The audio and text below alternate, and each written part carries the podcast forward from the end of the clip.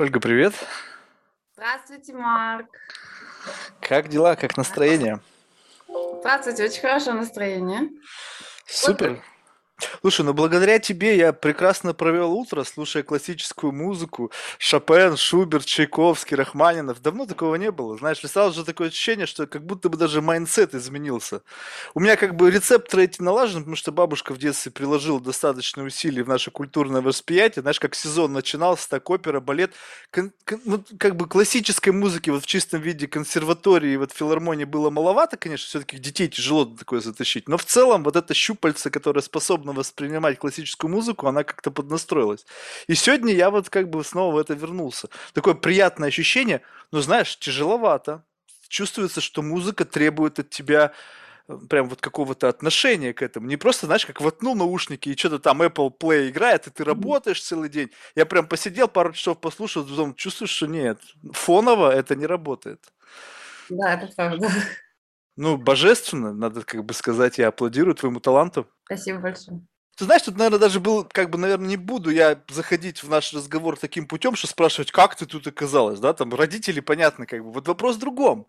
Был ли у тебя другой шанс? Вот это любопытно. Вот была ли возможность вот с этого пути свернуть? Потому что папа профессор, там мама преподает пианино. Вот как бы такое ощущение, что как бы Destiny уже была вот прямо с момента твоего рождения. Ну да, у меня очень музыкальная семья. Но вот то, что ты только что сказал, э, что музыка... Ну, я, я так это понимаю, что музыка — это такой мир, который сам по себе, который вообще, как это сказать, но он, может быть, даже не относится к всей вот этой нашей реальности в таком прямом виде, потому что реальность, она же для людей бывает и сладкая, бывает не очень сладкая, а мир музыки – это мир в которой мы можем даже спрятаться, или куда мы можем окунуться и переработать все вот эти эмоции, понять их. Эм, я не ученый, но я знаю, что наш мозг работает более интенсивно, когда мы слушаем, например, симфонию Бетховена или какую-то фортепианную пьесу.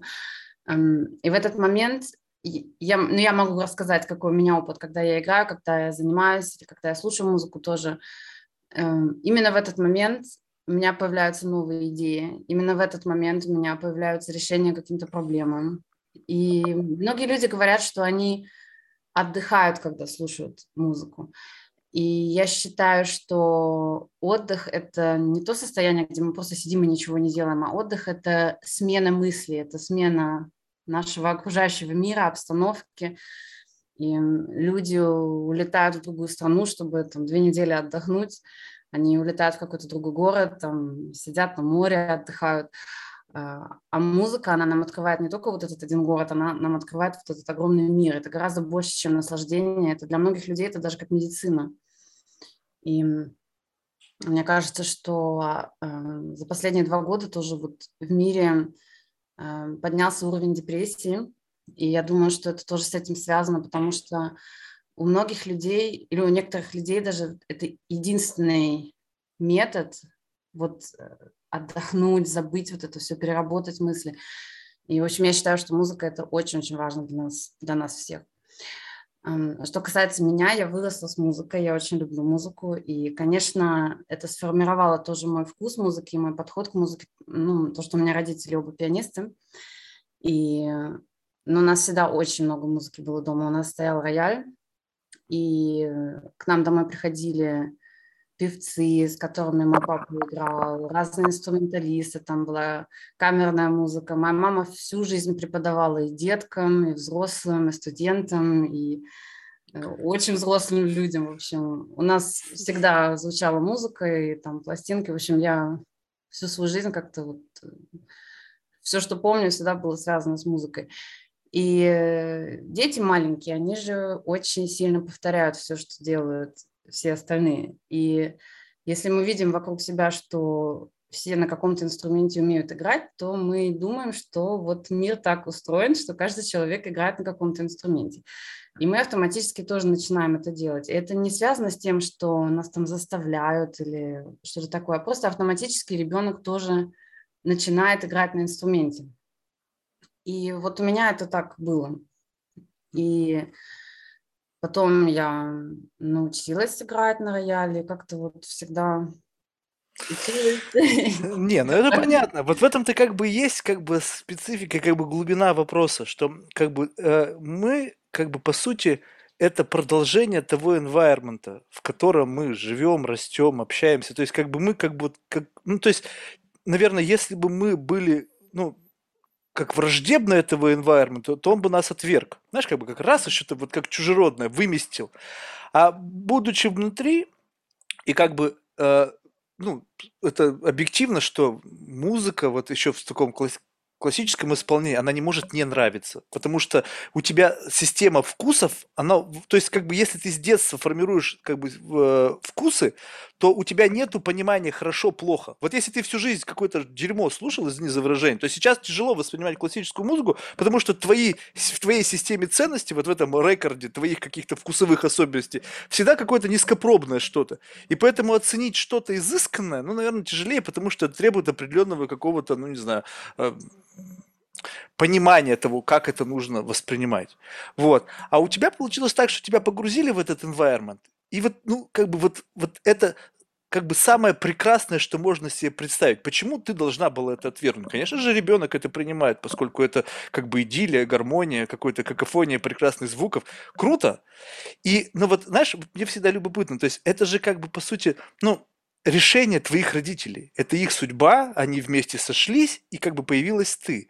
Вот никогда не возникало ощущение, что у тебя вот могла бы быть ну, другая жизнь, что ты могла бы вот так же раскрыться в чем-то другом. Ну, что касается влияния музыки, я согласна с тобой, что если мы слышим эту прекрасную музыку, она практически не может нам не нравиться но эта музыка, она не происходит только в филармонии или в концертном зале. Это музыка и в фильмах, например. Угу. Даже в компьютерных играх в наше время уже очень высококачественная, прекрасная музыка. Да, но ты точку входа путаешь.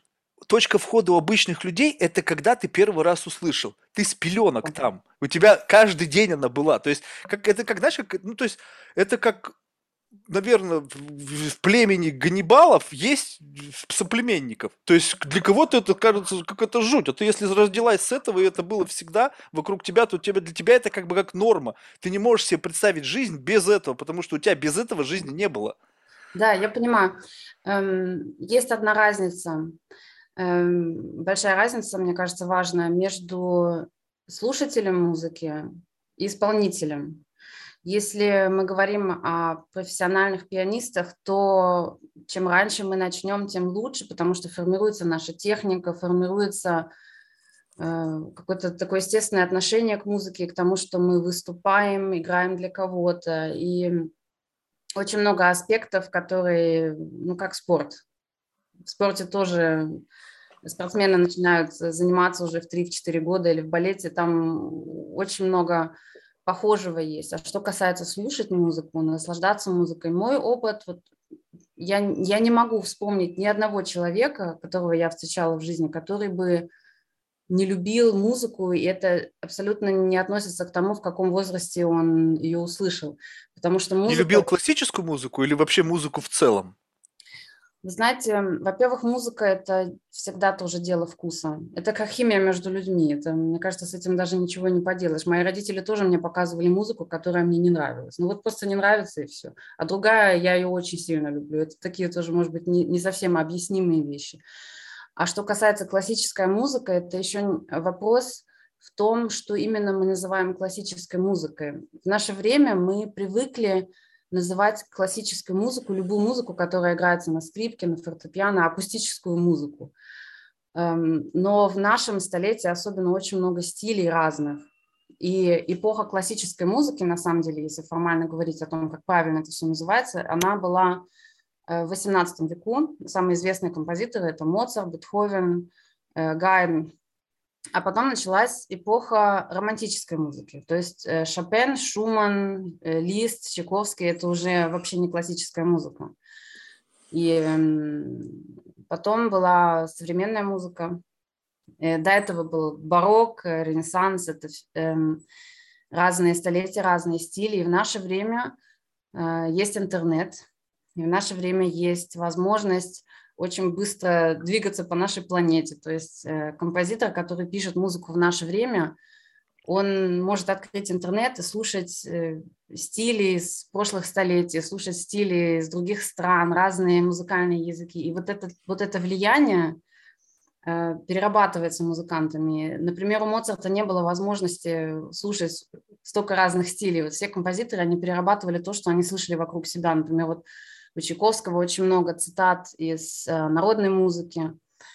У других композиторов очень много тоже цитат из церковной музыки, тоже там, ну, в общем, все, что их окружало. А в наше время просто гигантское количество разных стилей, и это классическая музыка уже не назовешь. И если так формально правильно говорить, то Чайковский, Лист, Шопен – это все уже не Да, но это ты еще в какой-то мере как историк музыки сейчас говоришь. Просто человек, который чувствует разницу. То есть, вот для, ну, скажем так, как для меня, вот, ну, я не, большую разницу между, наверное, там, Чайковским и как бы, там, или Шопеном я не чувствую. Ну, то есть, как бы я чувствую, понятно, что есть какое-то, может быть, какое-то ощущение немножечко другое, что все-таки как, это, как будто бы там есть какое-то культурное наследие наследие вплетено в музыку. Но, но в целом, вот для человека не знающего, э, как бы вот я сейчас попытаюсь тебе объяснить, как вот в это в моей вот голове, как бы, как бы я описал классическую музыку. Это абсолютно не академический подход, просто я сам что-то навыдумывал.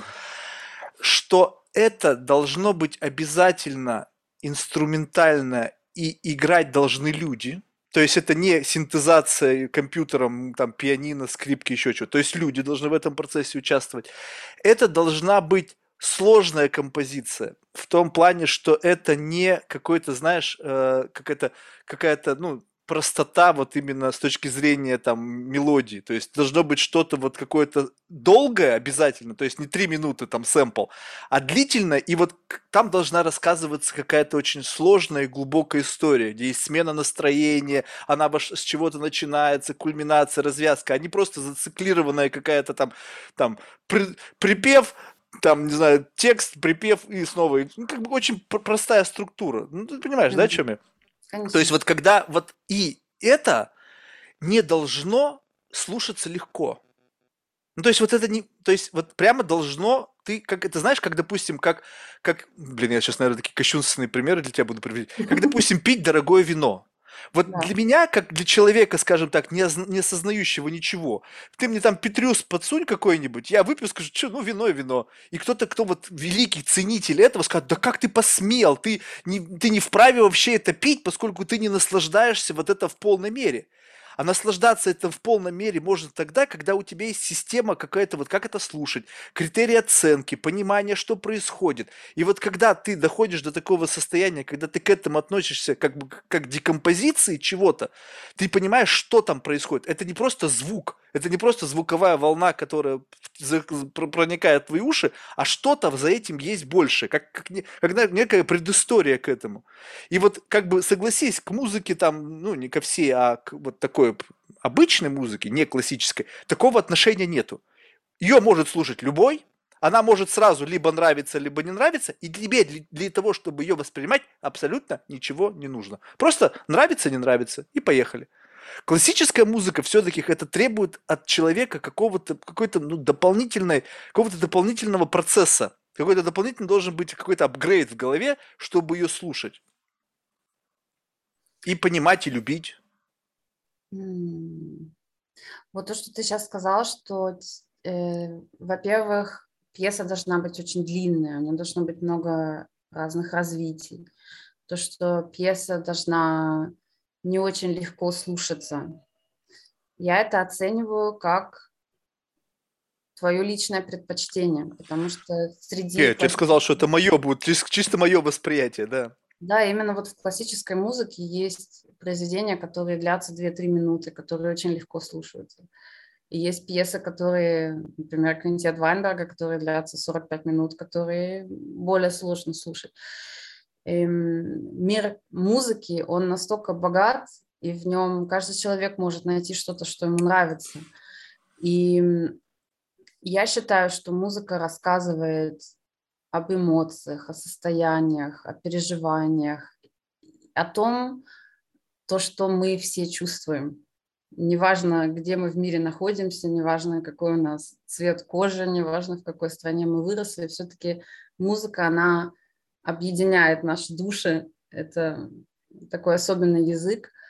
И мы понимаем людей, которые жили 300 лет назад, которые оставили нам музыку, которую мы исполняем, и мы через эту музыку понимаем, что они чувствовали.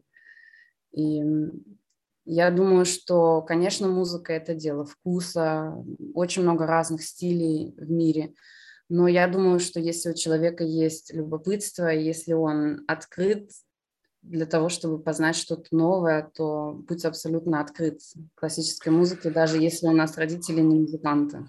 Да, но вот тогда мне объясни, как можно понять ситуацию, когда, допустим, слушатели вот такой музыки, ну, скажем так, посетители консерваторий и посетители рок-концертов несоизмеримо отличаются по количеству этих людей. Ну, а давай еще, еще пойдем глубже. В попсы. Какой-нибудь там вообще вот такой вот прямо вот, ну, самый вот что ни на есть, вот, культовые попсы. Миллионы, блин, миллиарды по сравнению, ну, наверное, с миллионами. Это же как-то странно. Вот согласись, вот как-то вот, вот, ну, такой дисбаланс увлечений людей. Казалось бы, да, мы говорим все то же самое музыке, которая дает нам какие-то эмоции, там, позволяет там фантазировать, мечтать, там, перемещаться в, там, в своих мыслях куда-то.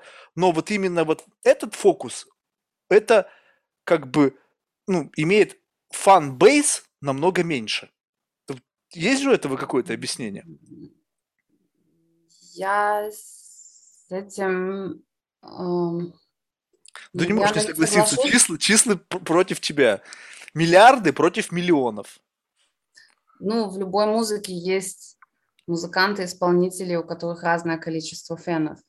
Но я думаю, что очень много людей знают, кто такой Моцарт, кто такой Бетховен. Согласен. И популярность ее можно сравнить с популярностью Майкла Джексона или Бейонсе. Или да, но знаешь, как они знают? А, это та еще из фильма про собаку?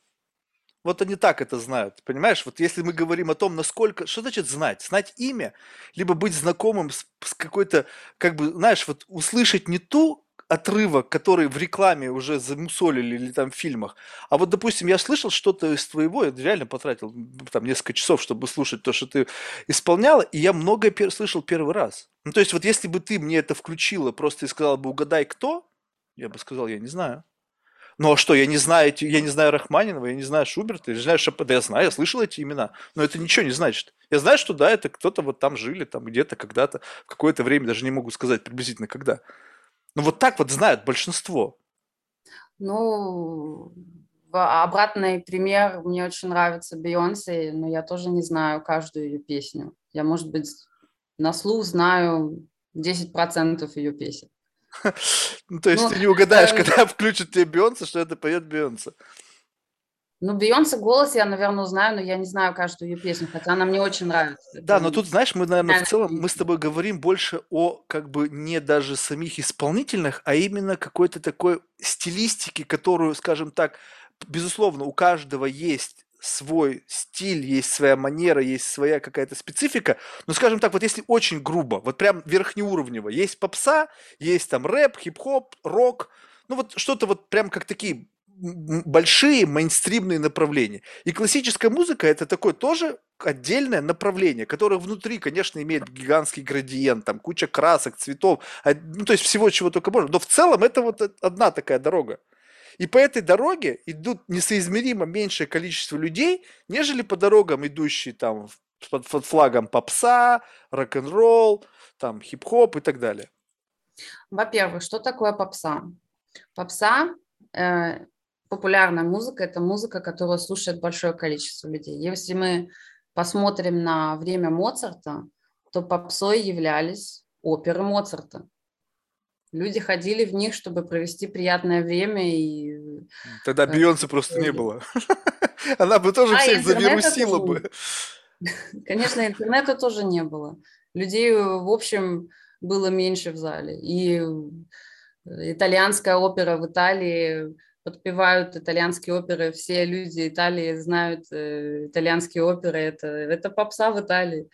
В общем, э, попса – это популярная музыка, и в разные столетия попса была музыка, которую вот мы сейчас называем классикой, потому что пошло очень большое количество времени, и мы ее немножко в музей поставили, но это еще раз подтверждает то, что эту музыку очень сильно любят, потому что если бы ее не любили, то про нее бы забыли. Ее бы не исполняли еще раз и еще раз. Еще эм, сам ивент, сам концерт, э, все-таки, когда играется соната Моцарта, есть определенное количество эм, величины зала, определенная величина зала, которая все-таки ограничена, потому что мы играем без микрофонов. Это очень большая разница. Если зал больше, чем 3000 человек, то уже ну, как-то не так можно оценить вот этот вкус, вот это наслаждение именно живого исполнения. И это, я считаю, одна из главных причин, почему классические концерты в основном э, происходят перед э, двумя-тремя тысячами, тысячами людей. Mm, то есть ты думаешь, просто исключительно по количеству мест идет ограничение? Я считаю, что акустический концерт все-таки, ну, по, по физике своей имеет какое-то ограничение. Но в интернете, если мы посмотрим на клики, то там кликов гораздо больше, чем в концертном зале, конечно. Слушай, ну давай про концерты поговорим. Я, знаешь, наблюдал за тобой. То есть, вот знаешь, вот как бы, ну, я много раз до этого смотрел, как играют там те или иные исполнители на разных инструментах, но я никогда не обращал на это внимание. Ну, то есть, сейчас объясню, что значит не обращал внимания. Я не предполагалось, что я с этим человеком буду разговаривать, потому что я на тебя смотрю, и мне возникает ряд вопросов, и они могут сейчас быть совершенно глупые, ты уж меня прости. Мне просто любопытно, поскольку я вот человек интересующийся. Вот что с тобой происходит? Вот я просто вижу, что там есть, ну, там как бы каскады разных эмоций. Ты, ты, ты то улыбаешься, то ты такая серьезная, то еще что-то. То есть сейчас безотносительно. Это как бы есть в этом чуть-чуть чего-то театрального, ну, поскольку ты артист во всех отношениях, и ты должна, как бы, знаешь, как это вот, как, допустим, в опере они гиперболизируют что-то, чтобы максимально показать эмоцию, то есть они действием, жестом как бы усиливают вот ощущение от той эмоции, которую они пропивают. Вот в этом случае есть чуть-чуть театрального, либо ты в каком-то условно трансе, музыка проходит через тебя как через какую-то просто живую мембрану, и вот как она внутри тебя двигается, ты двигаешься вместе с ней как бы она изнутри тобой движет. Но я когда учу произведение, я думаю о том, о чем это произведение, что происходило с композитором, почему он это именно так написал, как он это написал. Полезно тоже почитать, подумать о том, в каком мире жил композитор, что он переживал, какая была там политическая ситуация, какая у него была семейная, личная ситуация, какой он был человек. И через биографию и через саму музыку можно очень много про человека понять. И я пытаюсь понять вот это чувство, и это на самом деле мне очень легко дается, потому что я, э, э, я вхожу в связь с этим композитором, с этим человеком. И, конечно, пропускаю это через мой жизненный опыт, через мои ощущения, через то, как я бы это все чувствовала и понимала. И когда я выхожу на сцену, я абсолютно открываю мою душу, я абсолютно вот именно такая, какая я есть. Это не наигранное. Это то, как я поняла эту историю, так, как я ее чувствую, так, как я ее понимаю и так, как я ее переживаю. Эм, а что касается стиля, э, есть разные стили. Есть музыка, которую играешь с большими жестами, с очень вот это что? Вот это что? Это как бы как, как будто бы вот э, атрибутика стиля, то есть вот так надо это играть. И как бы вот среди пианистов есть определенный как бы дресс-код. Вот там Рахманинова играют вот так. И поэтому отсюда жест, жесты, там, не знаю, какая-то там, не знаю, пластика тела, еще что-то. Либо да, это тут... исключительно твоя интерпретация? Тут э, несколько вещей. Во-первых, конечно, интерпретация самого музыканты. И э, в этом пункте я всегда всем советую, кто меня спрашивает, играть только то, что мы любим, потому что наша связь с музыкой это точно, это точно так же, как связь с каким-то человеком. Там есть симпатия есть не очень большая симпатия. Это зависит от того, кого мы почувствовали, из кого мы хорошо понимаем, а кто нам кажется немножко чужим. Ну, такое бывает, но вот мы люди такие. И с музыкой это то же самое, поэтому я выбираю всегда пьесы, которые я после самого первого момента люблю, которые я чувствую, которые я понимаю. И, и если я это ощутила, если я это поняла про пьесу, я решила ее учить, то это будет и для меня максимальное наслаждение, и мне это очень много даст, и публике тоже. Поэтому я считаю, никогда не надо играть то, что вот мы не хотим играть, то, что вот мы как-то не чувствуем, потому что это не будет ни нам наслаждения давать, ни публике. И это, это первое. Ага. Второе – вопрос стиля. Есть разные стили. Когда мы играем Рахманинова, мы по-другому двигаемся. Когда мы играем Баха, у нас это, это просто другая сфера, это другой body language, как это по-русски говорится. Угу. Язык И, тела. С одной стороны, мы учим про это, мы учим, какие были стили, что было популярно, вот мы говорили про э, попсу, что было популярно в той или иной эпохе, в той или иной стране, как игралась эта музыка. Это полезно получить, посмотреть, какой был стиль, как, как это исполняли.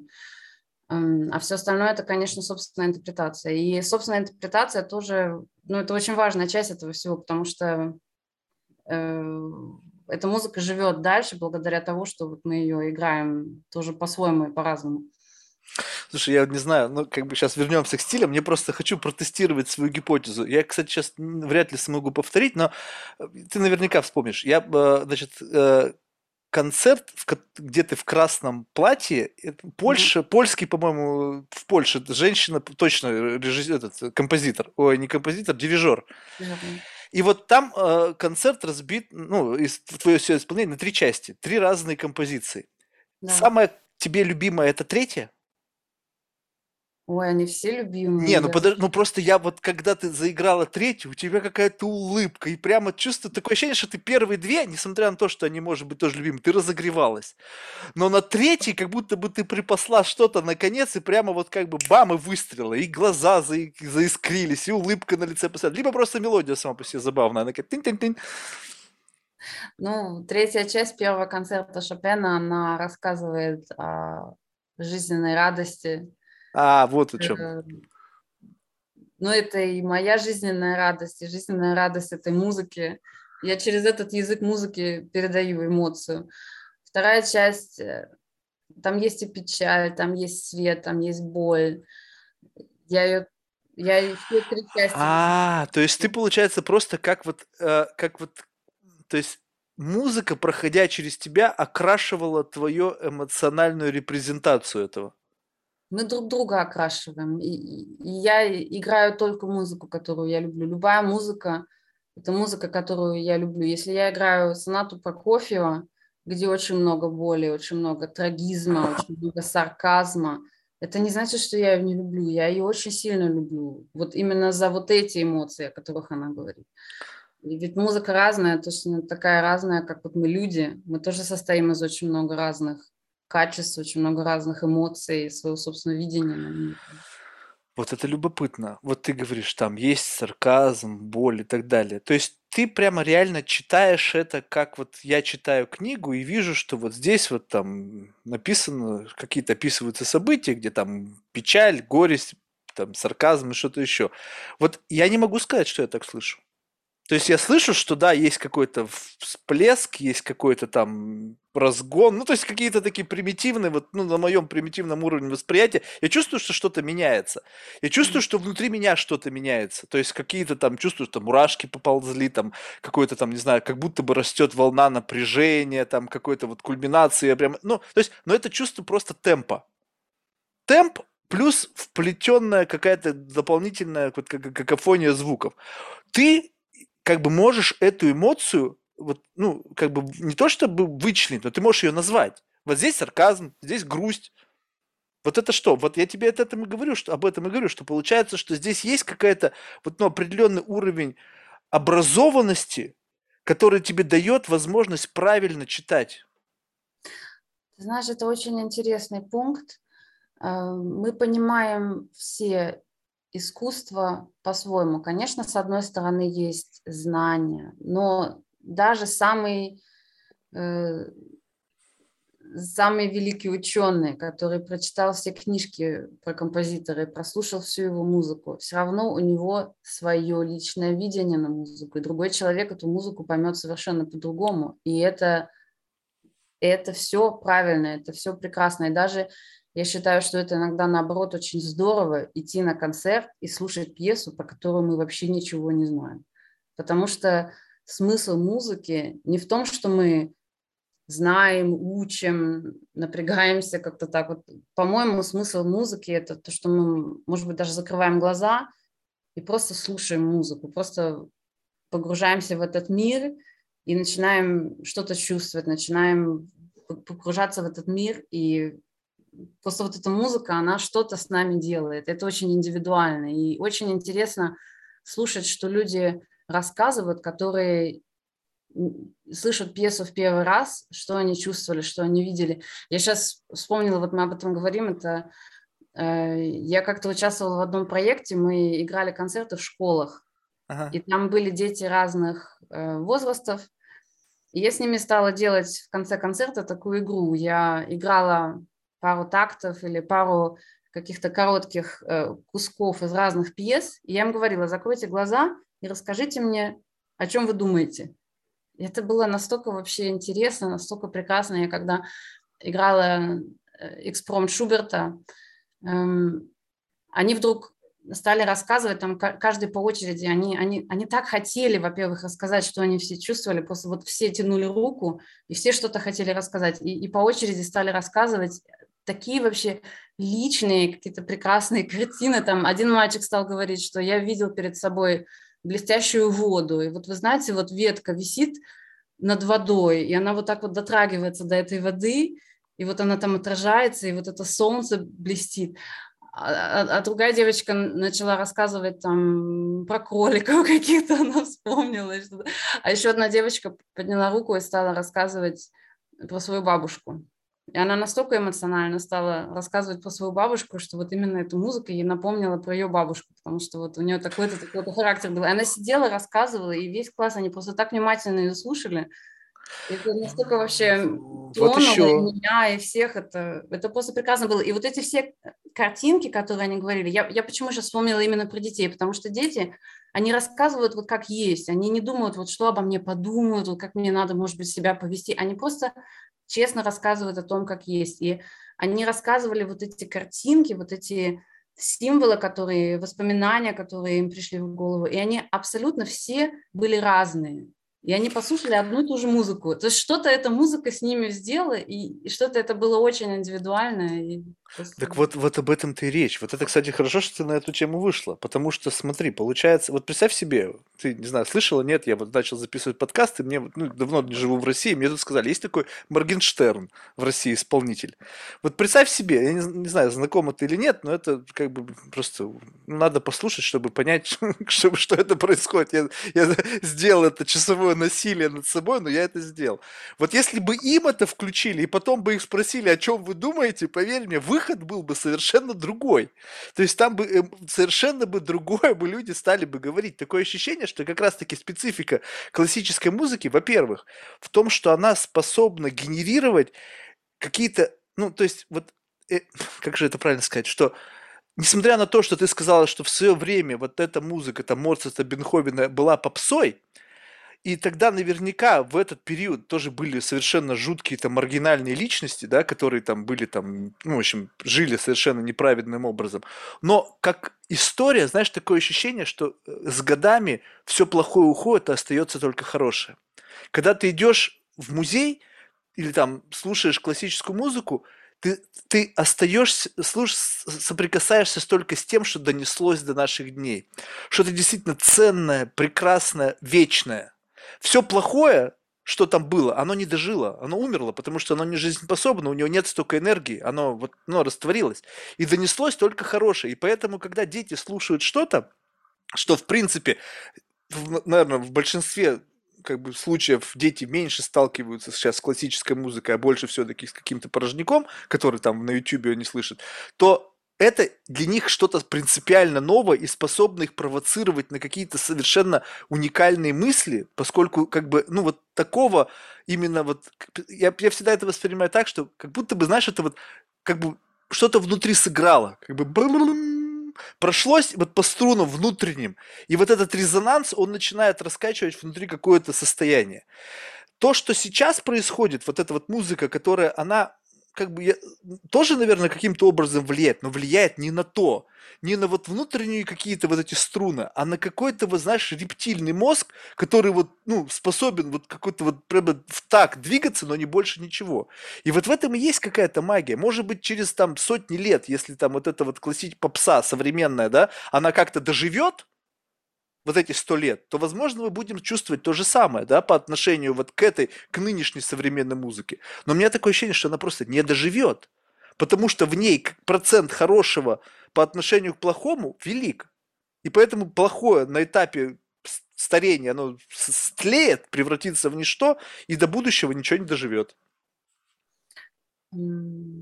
Во-первых, вы говорите, есть хорошая музыка. На ты, на ты, на ты. Ты говоришь, во-первых, ты говоришь, есть хорошая музыка, есть плохая музыка. Это вопрос личного вкуса. Что для тебя хорошая музыка, что плохая музыка. Я не могу сейчас сказать ничего про искусство Моргенштерна. Я его имя слышала, потому что я видела передачу «Что было дальше» с его участием, но я абсолютно не знакома с его музыкой, я не знаю, или он Эм, исполняет, я, ну, не знаю, надо будет послушать в YouTube, ну, вот что-то новое познаю. Я не могу ничего сказать, но я знаю, что музыка, которая в наше время и пишется, и слушается, что она очень разная, и она говорит о очень разных эмоциях. И то, что доживет до следующих столетий, я, я не знаю. Вот вы знаете, есть мелодии, которые написали во время Ренессанс 500 лет тому назад. И до сих пор эти мелодии возникают в вариациях, какие-то цитаты появляются. И эти мелодии мы слышим и у Шумана, и у Рахманинова, и у Чайковского. Вот один пример. Чайковский, первый концерт фортепианный. Эм, этот концерт один из, наверное, пяти самых популярных концертов в наше время и самых, как, ну, как-то по-русски сказать, э, ну, э, больше всего исполняют вот э, этот концерт и еще несколько других. Это очень популярный концерт. Виральный. Да, можно и так сказать. Вот мы сейчас с вами разговариваем, и во всем мире, ну, сейчас, наверное, меньше концертов происходит, чем обычно, но вот если мы посмотрим на концертную жизнь пять лет назад, то одновременно, наверное, тысяча концертов именно с этим концертом, первым концертом Чайковского. Он очень популярный. И практически все мелодии этого концерта Чайковский взял из народной музыки. Это украинские и русские танцы, это украинские и русские эм, припевы, песни, вот как вы говорите, вот попса. И в этой музыке столько вообще радости, столько танцев, столько вот именно вот, вот этого характера вот популярной музыки в то время – и вот она живет дальше. Вот мы в наше время до сих пор слушаем концерт Чайковского, и мы говорим, мы идем слушать классическую музыку, а на самом деле это никакая не классическая музыка, это романтическая музыка, которая взяла и мелодии и характер вот, это, вот этого всего именно из э, народной музыки.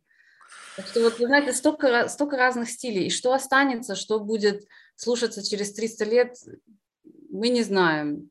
И я думаю, что... Не, но ну, по классическую музыку ты можешь точно сказать. Уже прошли столетия, и мы ее слушаем. Значит, есть основания полагать, что через следующее столетие она также сохранится.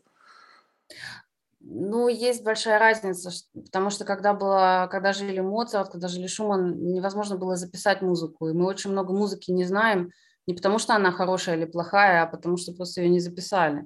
А в наше время мы оставим следующим поколениям гигантское количество музыки. И я думаю, что там очень много разных вкусов, и все будет как-то слушаться. То есть вот с точки зрения, то есть вот, ну, сказать сейчас может быть несколько абсурдная мысль. Вот представь себе, не знаю, закат на берегу какого-нибудь, не знаю, там, ну вот, Корде Азур, не знаю, там, ну, в общем, где-то какое-то классное э, живописное место. Вот солнце заходит, играющая какая-то тихая волна. Ну, вот как бы вот, ну, представь себе абсолютно такую идеализированную картинку. Поставь туда тысячу человек, и из них с большой долей вероятности все тысячи скажут, блин, ну только не, вот не эти шизики, которые, знаешь, только ради того, чтобы против сказать, скажут, что здесь стрёмно. Вот большинство из них, вот если на детекторе лжи, они скажут, что это действительно красиво. Ну, согласись, сложно поспорить, да, как бы. И вот у меня есть такое ощущение, что вот эта условная такая странная эталонность, я не знаю, вот как это правильно высказаться, она как будто бы есть во всем она очень незыблемая. То есть, если ты слушаешь музыку, то там, возможно, есть отголоски вот этой вот как бы эталонности. И в зависимости, понятно, что там как бы одни и те же могут быть какие-то идеи, там, вплетаться в разные музыкальные композиции, но как будто бы вот есть какой-то, вот, знаешь, вот, вот что-то, что вот как бы вот является неким вот как бы, знаешь, вот этим компасом. Вот он показывает на север. И вне зависимости от того, как там что играется, он действительно показывает на север. И это вот определяет, как бы ты говоришь, бывает хорошая музыка, бывает плохая. Дело тут не только даже во вкусе, а дело вот именно вот в том, что ты встаешь, а это нифига не пейзаж. Это какая-то фигня. Ты смотришь в стену на помойке. А, во-первых, я не говорила, что есть и хорошая, и плохая музыка. Ну, Наверное, все-таки какое-то такое понятие есть, я об этом сейчас не говорю. Я считаю, что у каждого человека свой вкус, и это очень важный элемент вообще. Либо того, его отсутствие. Если мы говорим о том, что мы смотрим на закат солнца, во-первых, это что-то естественное, поэтому большинство а музыка неестественная, нас... по-твоему? Ну, сейчас, сейчас, я, сейчас я объясню, что я имею в виду. Когда заходит солнце, мы это ощущаем как что-то красивое, потому что Солнце своим теплом, своей энергией – это источник нашей жизни. Конечно, uh-huh. мы видим это как что-то красивое. Ну вот эти вот тысячи людей, которые стоят и смотрят на этот закат солнца, они тоже по-разному его могут объяснить. У кого-то будут прекрасные воспоминания, у кого-то будет грусть, потому что заканчивается день, у кого-то будет, может быть, такое представление, что вот мы тут стоим, смотрим на закат, что это как-то чизи, как это по-русски сказать. Ну да, если все тысячи стоят, то, наверное, кто-нибудь такой один найдется, когда что мы еще тут делаем? Ну, мне кажется, по-разному будет, будет описываться эта картина заката солнца. Но в музыке вот именно то же самое, мне кажется, мы ощущаем как красиво то, что естественно. Поэтому мы, пианисты, очень сильно копируем человеческий голос. У нас фортепиано по своей физике ударный инструмент. И ритм это, конечно, это тоже основа жизни. Вот э, как бьется наше сердце, это первый звук, который мы ощущаем, когда мы еще маленькие в нашей маме находимся, и до того, как мы рождаемся, мы уже ощущаем вот это э, биение сердца, это символ жизни. И это для нас тоже звучит как что-то очень красивое, очень естественное. Поэтому музыка, которая имеет ритм, она нам нравится, мы ее любим.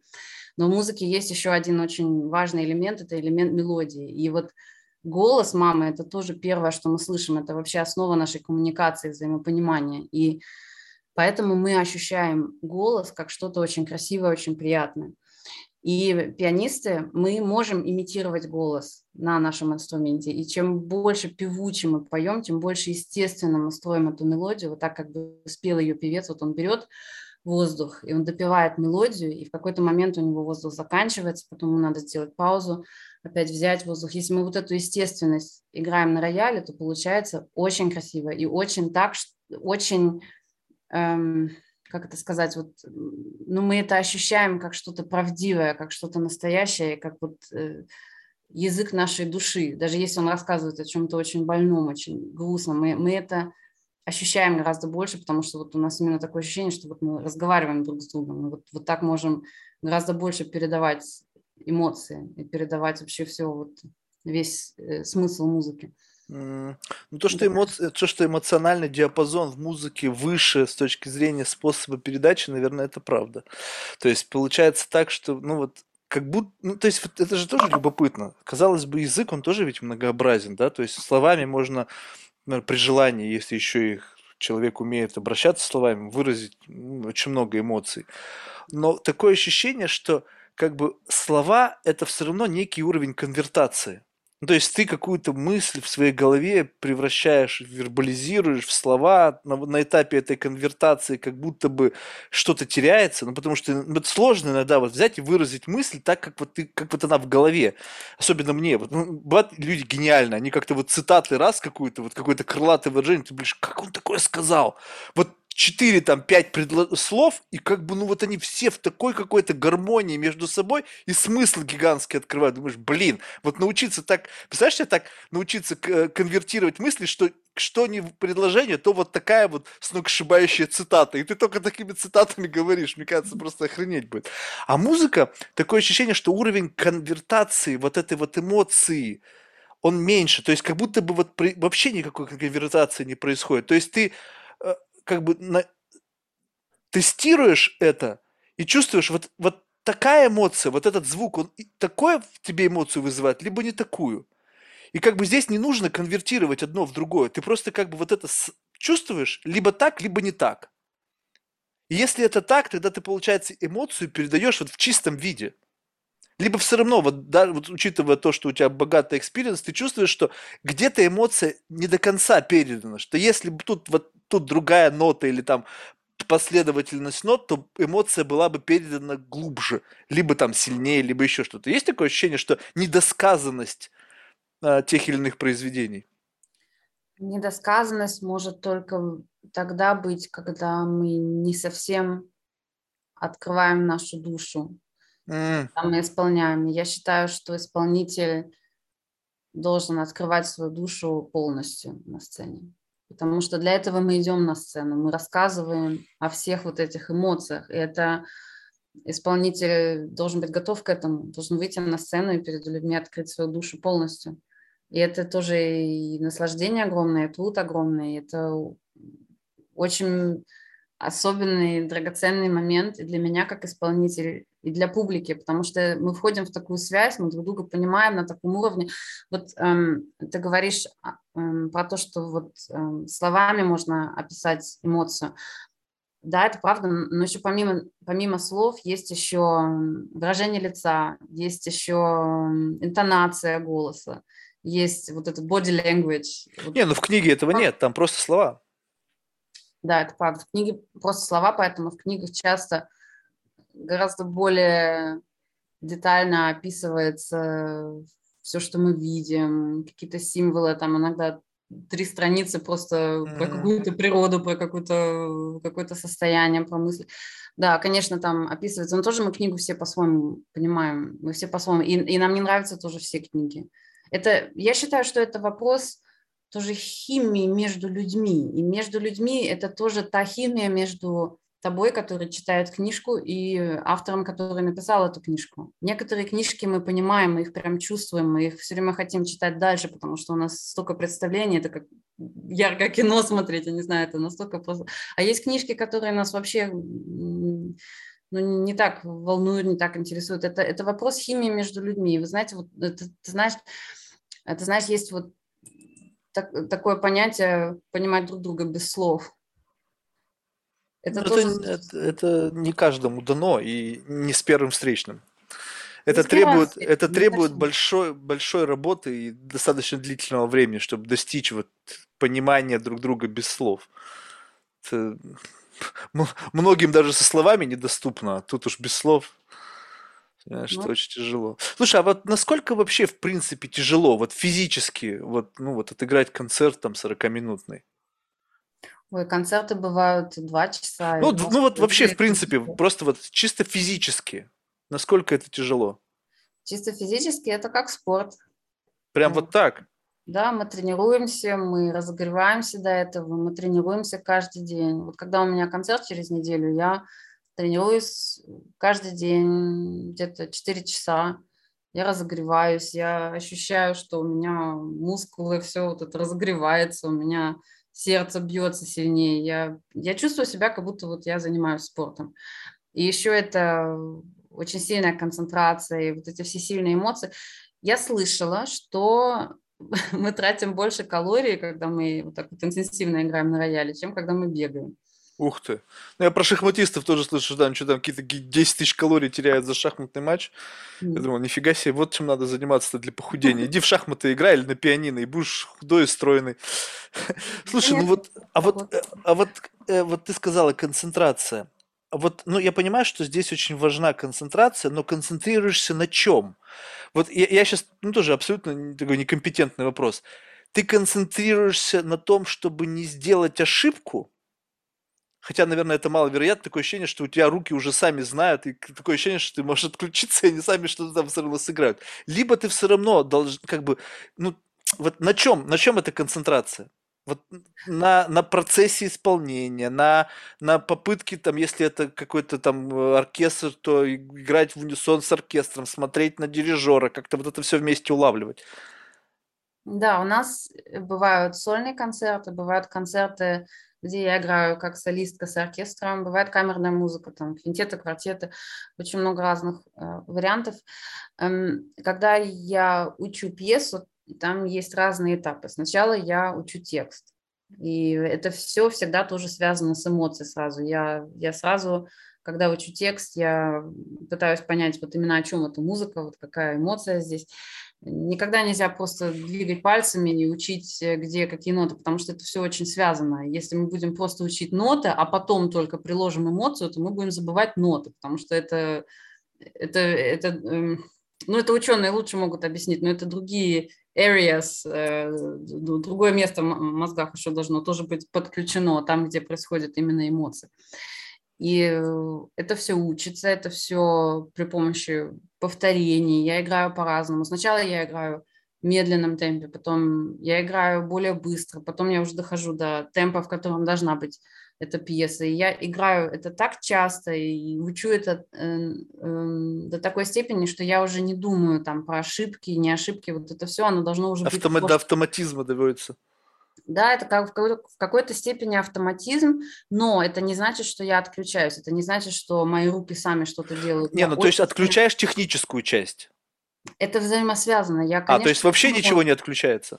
Нет, не, ну нету больше вот этой мысли, что о вот там ошибка или вот э, об этом я уже не думаю. Я думаю о смысле музыки, я думаю об эмоциях, я думаю о идеях, я думаю о том, как вот я сейчас из этого инструмента, который там на сцене меня ждет, как я из него выну вот этот звук, какое пиано я здесь сделаю, может быть, здесь я добавлю левые педали, чтобы здесь вот это волш... волшебство прозвучало. Здесь, может быть, я прям изо всех сил вот этот аккорд там из плечей вот это здесь вот так сыграю, потому что здесь это должно просто всех эм, испугать, или там здесь должен быть, должен быть очень красивый, большой бархатный аккорд, вот как я сейчас вот. Я думаю о том, что у меня должны быть свободные руки, я думаю о том, как я сижу, я думаю о том, какая акустика. И ты знаешь, мне очень помогает концентрироваться именно на том, что я делаю вот именно сейчас. Не то, что я делала, там, учила неделю назад или что будет потом, а вот концентрироваться именно на, на том, что происходит сейчас – это очень помогает, потому что, конечно, до сцены всегда очень сильно поднимается адреналин, очень бьется сердце. Это очень интенсивный момент. Причем я, когда э, входила в профессию, я начала играть концерты, наверное, даже позже, чем э, другие мои коллеги. Я начала активно играть концерты где-то ну, 15, 16, 17 лет. И я думала, что вот когда-нибудь, там лет через 10, я буду регулярно играть концерты, и тогда это уже будет такая рутина. Я буду выходить на сцену, как себе домой. Абсолютно это все не так. Каждый концерт, вот я регулярно играла концерты, вот э, два года назад у нас началась такая небольшая пауза, но обычно я каждый месяц несколько концертов регулярно выхожу на сцену. Это каждый раз что-то новое, это каждый раз новый мир вообще с нуля, э, что-то новое происходит. И не бывает такого, чтобы один концерт был такой же, как другой концерт, потому что это каждый раз вот какой-то новый мир, новый universe появляется, и он каждый раз разный. Это зависит и от моего настроения, это зависит, зависит от атмосферы в зале, это зависит от каких-то происхождений, от акустики, от, от, от всего вообще, от всего, что нас окружает, какие-то такие vibes. Даже если это одна и та же программа, один и тот же зал, один и тот же оркестр, все равно каждый концерт вот какой-то новый, вот абсолютно вот не бывает рутины никакой. Это всегда интересно. Слушай, ты знаешь, вот ты сейчас мне говоришь, у меня такая странная мысль в голове родилась. А ведь, по сути, ведь вы играете музыку, которую кто-то создал, ну, задолго до вас. То есть, по сути, вот конкуренция гигантская. То есть одно дело исполнитель там, не знаю, там какой-то попсовый. Он сам написал, сам исполнил, и там все лавры ему. Он и автор, и там, и, в общем, ну, почти все он, и его команда. А тут, по сути, как бы получается, что отличительным чертой является то, как ты интерпретировала и как ты преподнесла всем знакомую профессионалам мелодию. И, ну, как неправильно сказать, не мелодию, а... Пьесу. Пьесу. Получается, что у вас там какая-то просто звериная конкуренция должна быть. Вот уровень ожидания от слушателей. Вот представим себе, что вот я такой вот завсегдатый филармонии или там концертных залов. И вот я хожу там, вот, не знаю, Чайковского не пропуская нигде. Ну, там, выбираю там какой-то определенный уровень там исполнителя, но вот хожу на все, что только с этим связано. И вот я пришел, и вот я смотрю, ага, сегодня Ольга играет, ну посмотрим. Вот что я от тебя ожидаю? То есть чем ты должна меня удивить, чтобы я вот как бы вот, понял, что я не зря потратил свое время? Ну, во-первых, когда мы приходим в эту профессию, мы, конечно, все понимаем, что э, эти произведения, которые составляют большую часть нашего репертуара, что не только мы их играем. Это, это как бы нормально, мы с этим растем, это нормально. И у каждого музыканта есть другая мотивация, вот как э, себя мотивировать, как себя правильно настраивать.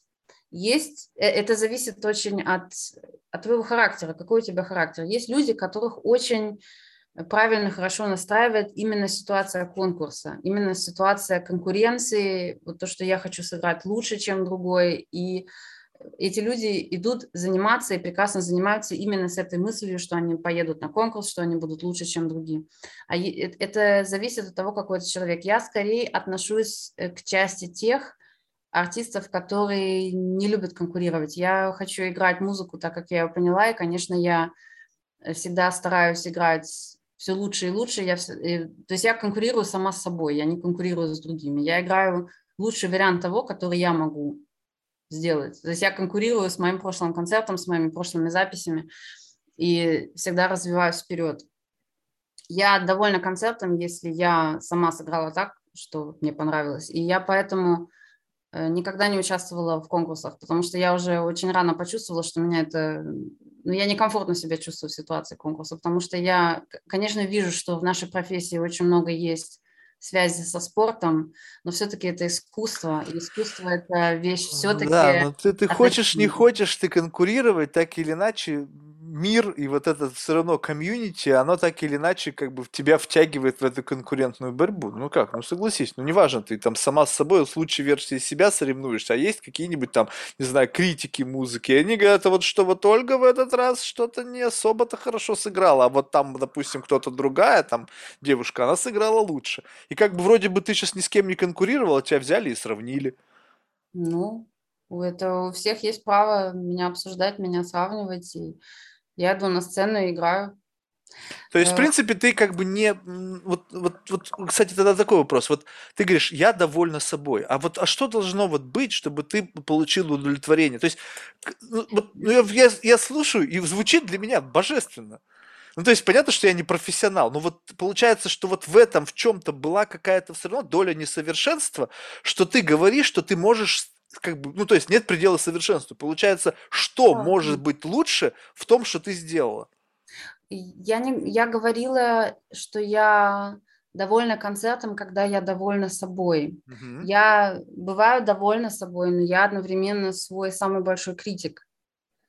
И я занимаюсь, я учу и всегда работаю над собой. Это огромное чувство счастья, когда играю на сцене, и я понимаю, что я хорошо играю. И вот я вышла со сцены, и я понимаю, что я сыграла концерт, который мне самой понравился. Вот я ну, а довольна. что значит хорошо? Можешь вот дать мне вот мерило, вот как бы, чтобы я теперь мог его использовать, пусть может быть очень примитивно, но вот эту какую-то, не знаю, штуку, линейку, циркуль, там что-то циркуль, чтобы я мог понимать. Вот ты говоришь, хорошо сыграла, хорошо это как? Вот каков набор критериев в этом хорошо? Ну, набор критериев, во-первых, зависит от пьесы. Угу. Ну, в общем, можно сказать, что ну, что все получилось и с технической точки зрения, с музыкальной точки зрения, что я смогла реализовать все идеи, что эмоции очень ярко выражены были, и что э, в зале была атмосфера особенная, хорошая. Вот, ну, много факторов это такие vibes, это тоже э, чувства.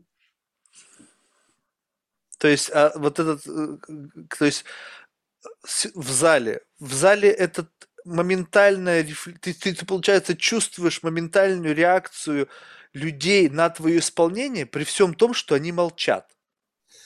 Да, сначала люди молчат, но атмосфера все равно чувствуется. Это вот потому что у нас нет микрофона в зале, вот каждый маленький вайб, и, и каждый звук, и каждый шорох это все ощущается. Мы друг друга и слышим, и чувствуем. Я почему тоже очень люблю именно лайв-концерты, потому что мы не просто слышим и видим, а мы чувствуем. Вот всем нашим телом мы чувствуем вибрацию музыки, мы, мы это все чувствуем, мы ощущаем всеми нашими э, senses, всеми нашими, как, как то по-русски?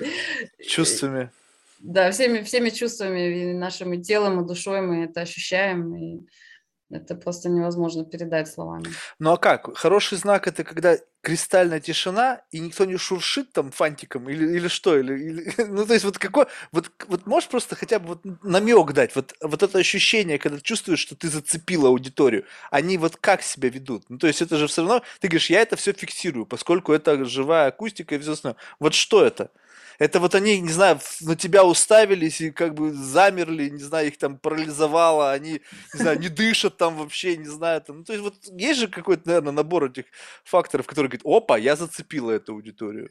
Да, вот мы говорили сегодня о том, как происходит классический концерт. И мне кажется, вот особенность именно нашей музыки, которая играется без микрофонов, без э, шоу, без каких-то визуальных элементов, без, без вот этого всего. То есть на сцене только инструмент и исполнитель. Именно особенность этой музыки в том, что мы в публике сидим очень тихо. И мы не сидим тихо, потому что нас заставили, а потому что мы сидим тихо, потому что мы не хотим друг другу мешать. Мы, каждый погружается в свой мир, и каждый наслаждается вот этой музыкой. И я могу себе представить, что человек, который первый раз пришел в филармонию, слушает симфонию Малера и видит вокруг себя вот эту тишину, это что люди вот так вот сидят, что в какой-то момент ему может это показаться непривычно, потому что невозможно встать и хлопать, невозможно разговаривать, все бы мешало. Я думаю, что на концерте Бейонсе можно и танцевать, и петь, и выйти, зайти, это никому не будет мешать, и разговаривать тоже. А вот на концерте, где звучит симфония Малера, это невозможно, потому что весь зал переключится Вот. на вас, если вы сидите и разговариваете. Но чтобы обеспечить вот это максимальное наслаждение и для себя, и для всех, это абсолютно имеет смысл тихонечко сидеть. И это автоматически происходит, когда ты допускаешь вот это наслаждение, допускаешь вот этот весь ритуал, то это, это, это прекрасно. Как бы в этом надо участвовать, это надо Ого. почувствовать. Вот тебе еще один критерий отбора. Люди с невротическим ск- складом ума, отсутствие усидчивости и фокусировки наверняка могут сходить один раз ради интереса, но возвращаться туда не будут. Для них это же целая мука, наверное, не высказать там ни одного слова, ни комментария, ни вообще никакого... Ну, то есть вот быть прикованным в моменте вот к происходящему, это не у каждого есть такая способность.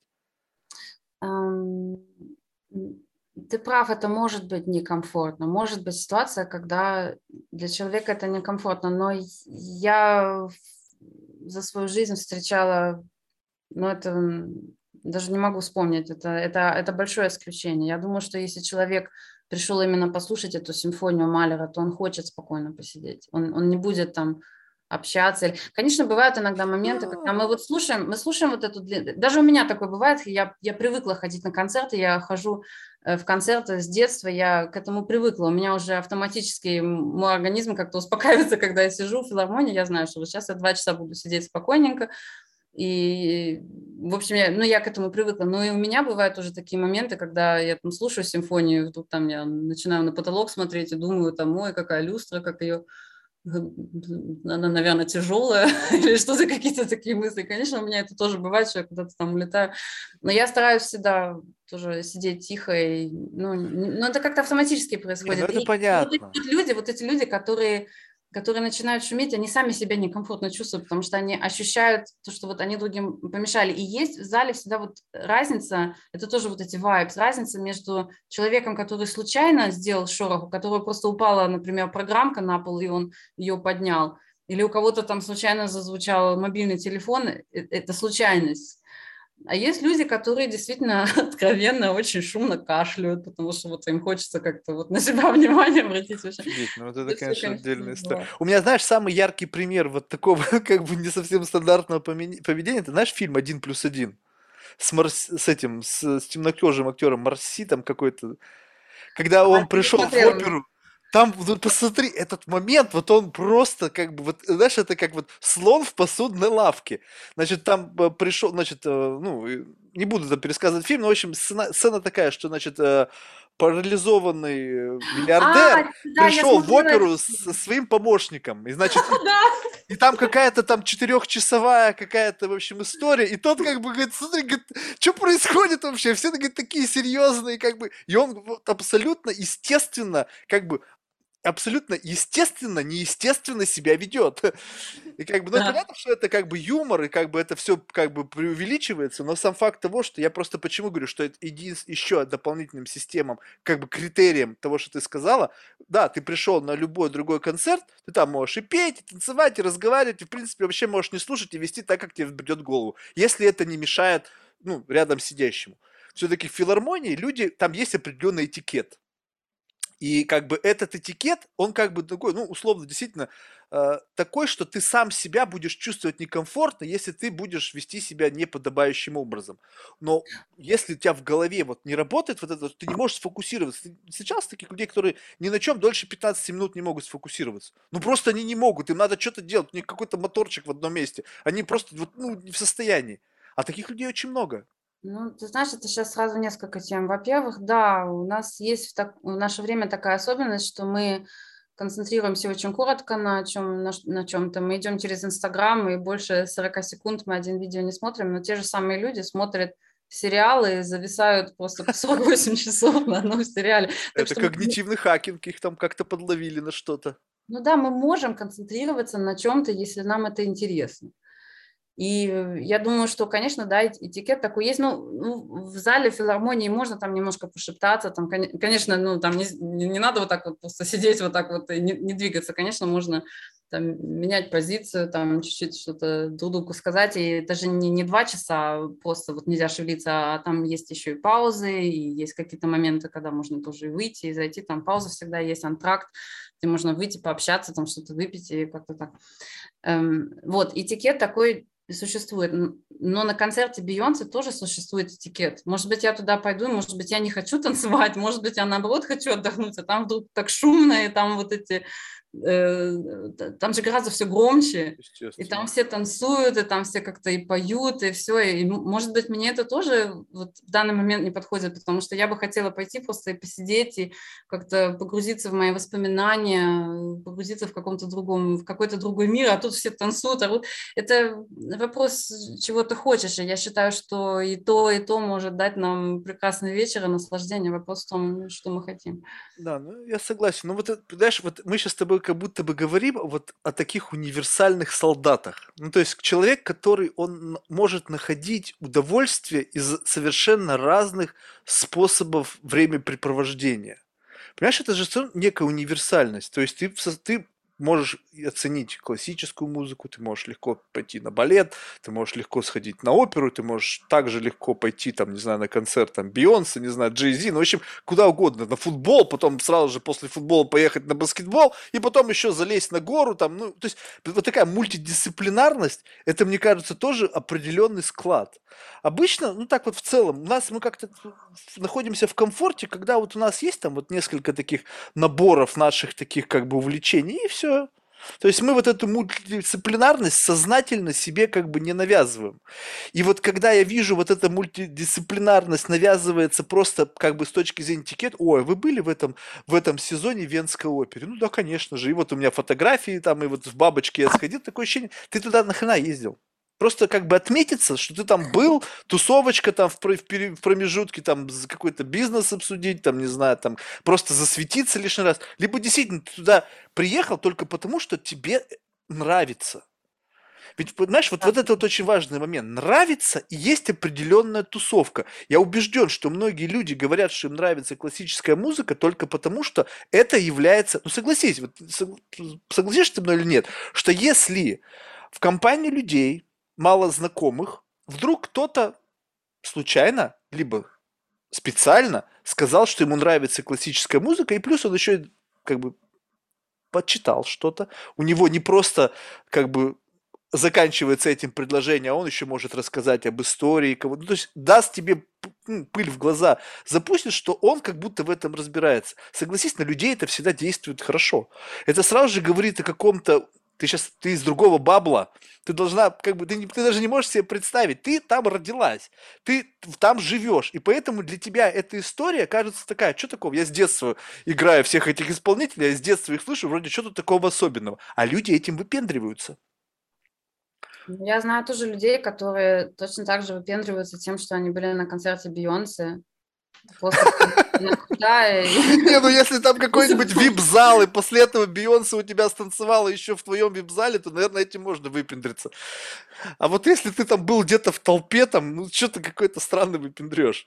То есть это как бы о тебе а. ничего не говорит, понимаешь? То есть как будто бы, вот я просто почему говорю, что на самом деле, как бы, почему-то, я тебе просто объясняю свою позицию, что это как бы, знаешь, такое ощущение, что в моей голове по, по тем сигналам извне, вот в общей массе твоя любовь к классической музыке тебя характеризует как интеллектуала или, ну, вот как человека, ну, который как бы просто выделяется из толпы. Скажем так, вот есть масса примеров, как можно выделиться, да, за счет там своих каких-то достижений, а вот эта штука раз, и она сразу же тебя выделяет. Можно я скажу еще про вот этот фильм, вот ты говорил про фильм «Один плюс один», он ага. просто здесь у нас э, по-другому называется, поэтому я не сразу поняла, о каком фильме идет речь. Но вот эта сцена, очень знаменитая сцена, когда они вдвоем пришли в оперу, и вот э, человек рассмеялся. Я про этот фильм читала, что он основан на правдивых событиях, да, что так э, именно было, но вот эта сцена именно придумана режиссером именно для того, чтобы вот показать элемент разницы, вот из, из, из какого мира встретились два человека, и именно они это очень сильно преувеличили и создали вот такую очень веселую сцену, именно вот этим, что он так вот рассмеялся, что он себя так повел, но этого на самом деле не было. Ну, я тебе хочу сказать, что то, что этого не было в реальной жизни, я тебе могу просто по ощущению, у меня есть вот подобные ребята, я просто представляю себе, если бы я их затащил, там, не знаю, на вот филармонию, там, на Манхэттене пошли, я бы сказал, все, пойдем, то плюс-минус бы реакция была бы вот такая, я бы всю жизнь, весь бы, все бы представление, сидел бы его успокаивал, как бы пытался бы привести его в чувство, чтобы мне за него не было стыдно. Я, у меня есть такая парочка друзей. Это, это на самом деле показали, отчасти там есть какое-то такое здравое звено. Ну, то есть это, это не просто, ты говоришь, что как бы by default все в состоянии это принять. А я говорю, что нет. А я с тобой не спорю. Я говорю, э, что музыка, мир музыки очень многогранный.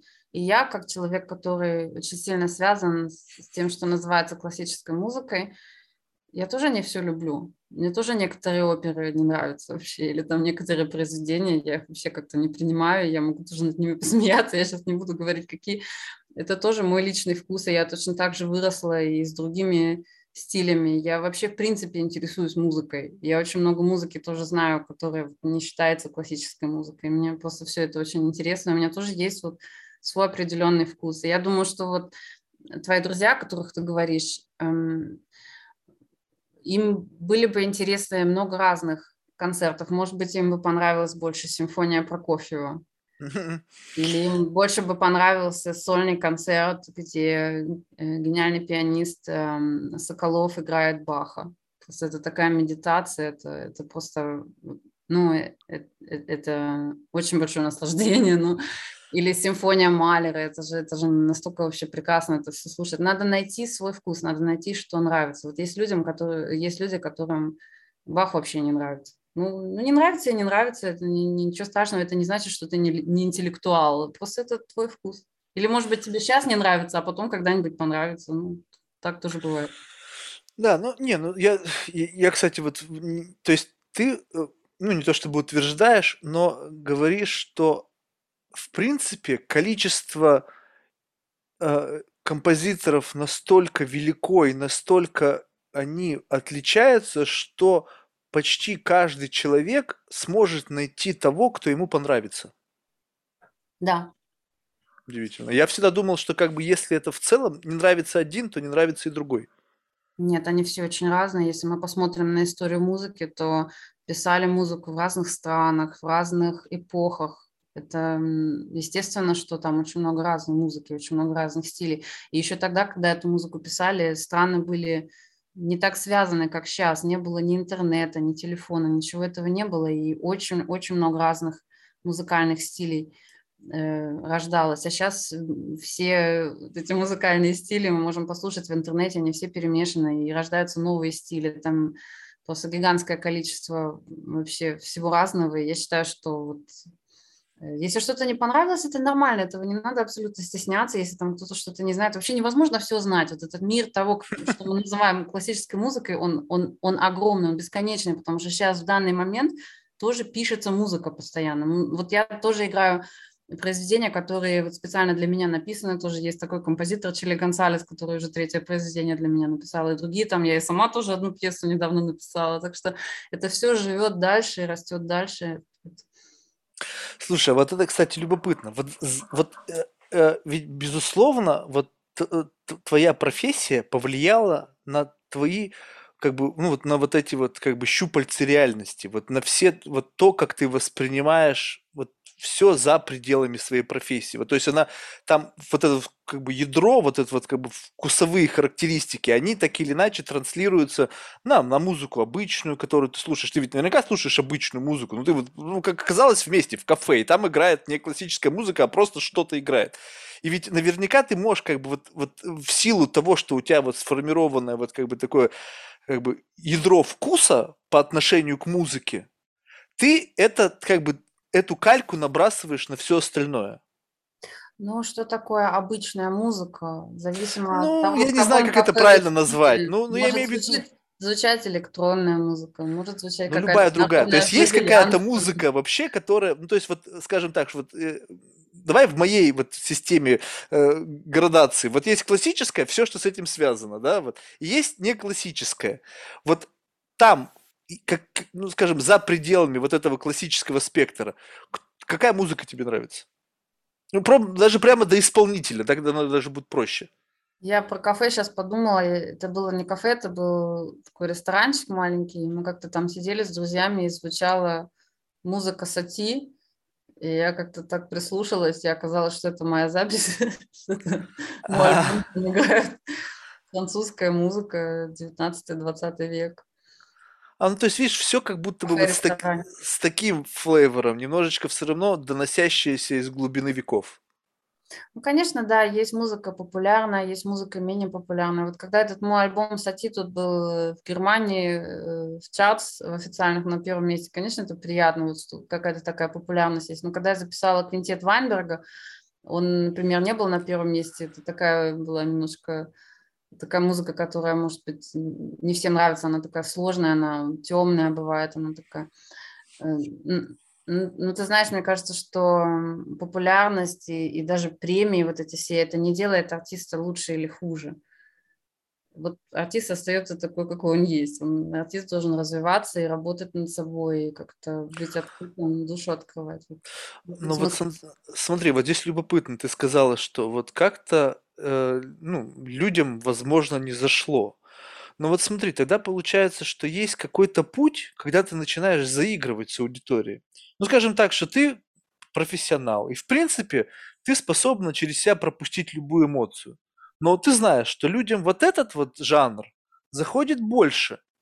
И, соответственно, ты выбираешь это направление как бы в силу того, что чем больше подключенных, тем, соответственно, вот это вот фан-бейс начнет тебя выносить на пьедестал.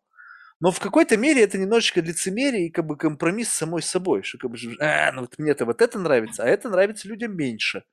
Но чтобы стать более популярной, я буду немножечко вот тут заигрывать с аудиторией, немножечко как бы сама себя обману, но в конечном итоге результат оправдывает средства.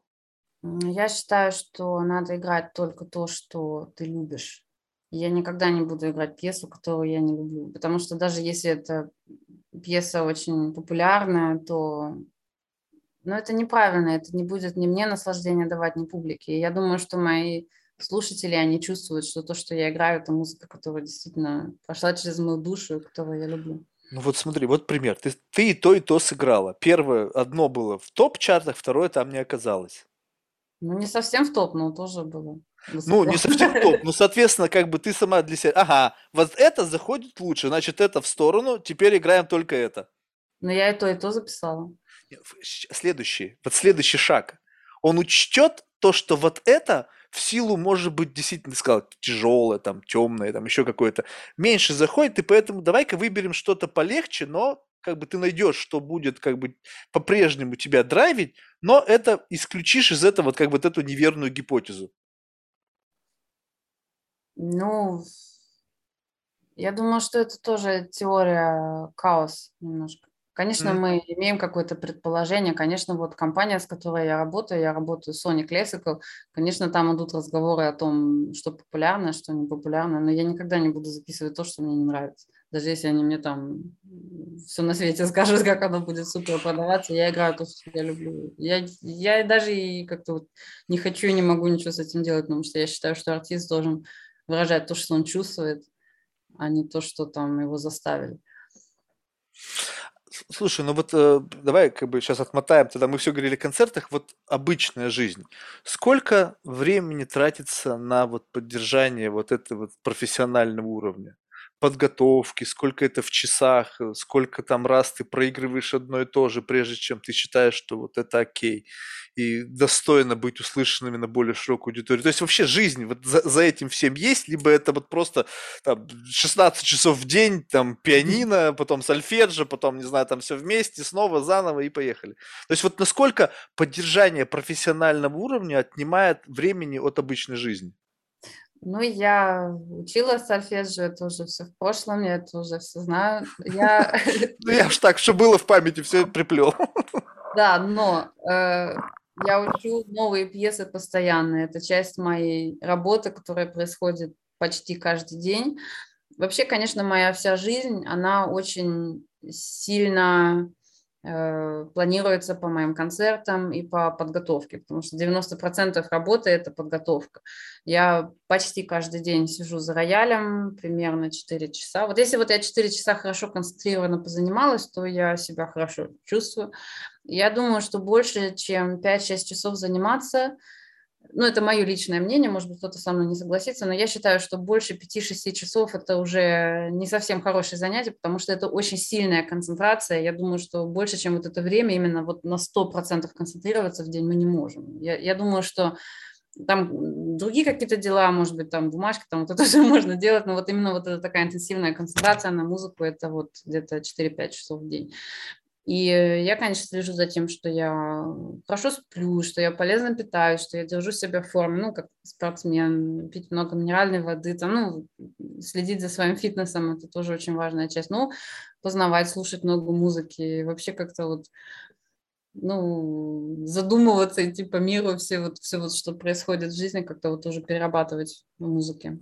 Это часть моей работы. И Э, конечно, вот это планирование концертов, поездки, это сейчас опять начинается, сейчас этого будет больше опять, чем последние два года.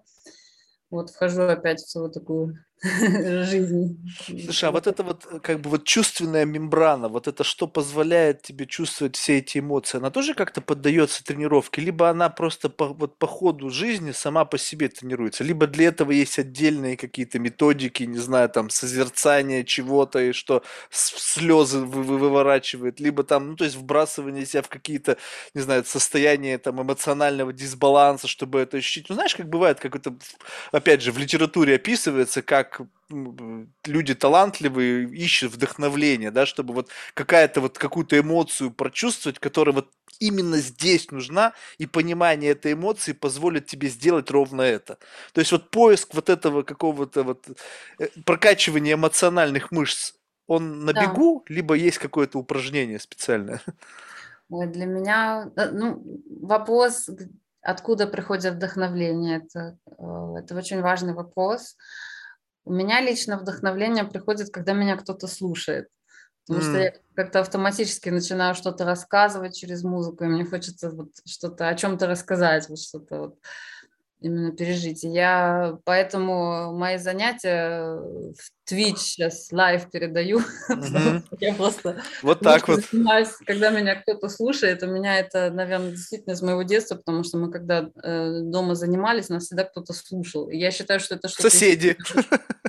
и соседи, и моя семья, и вот как-то вот всегда это было, вот я играла не только для себя, а вот тоже вот, ну, ну это диалог такой, вот музыку мы же кому-то, вот мы кому-то что-то рассказываем, и вот когда я одна в комнате сижу, у меня иногда такое бывает, что у меня вдохновение уходит, и я начинаю там в мобильном телефоне вот это все начинается, концентрация немножко уходит. И иногда я занимаюсь очень хорошо, когда я сама занимаюсь, а иногда тоже вот бывает такой момент, что вот немножко чего-то не хватает. И вот э, когда я подключаю Twitch, я очень концентрированно занимаюсь, вот как-то мне это дает вдохновление, потому что я ощущаю, что я для кого-то играю. Даже если там... Дисциплинирует. Всего 50 человек всего, ну, в кавычках всего. Даже если один человек только слушает, мне это уже очень приятно. И вот я чувствую, что вот именно когда я на сцене или когда вот я там, не знаю, ко мне вот кто-то знакомые зашли в гости, я им что-то играю, вот это для меня вдохновение.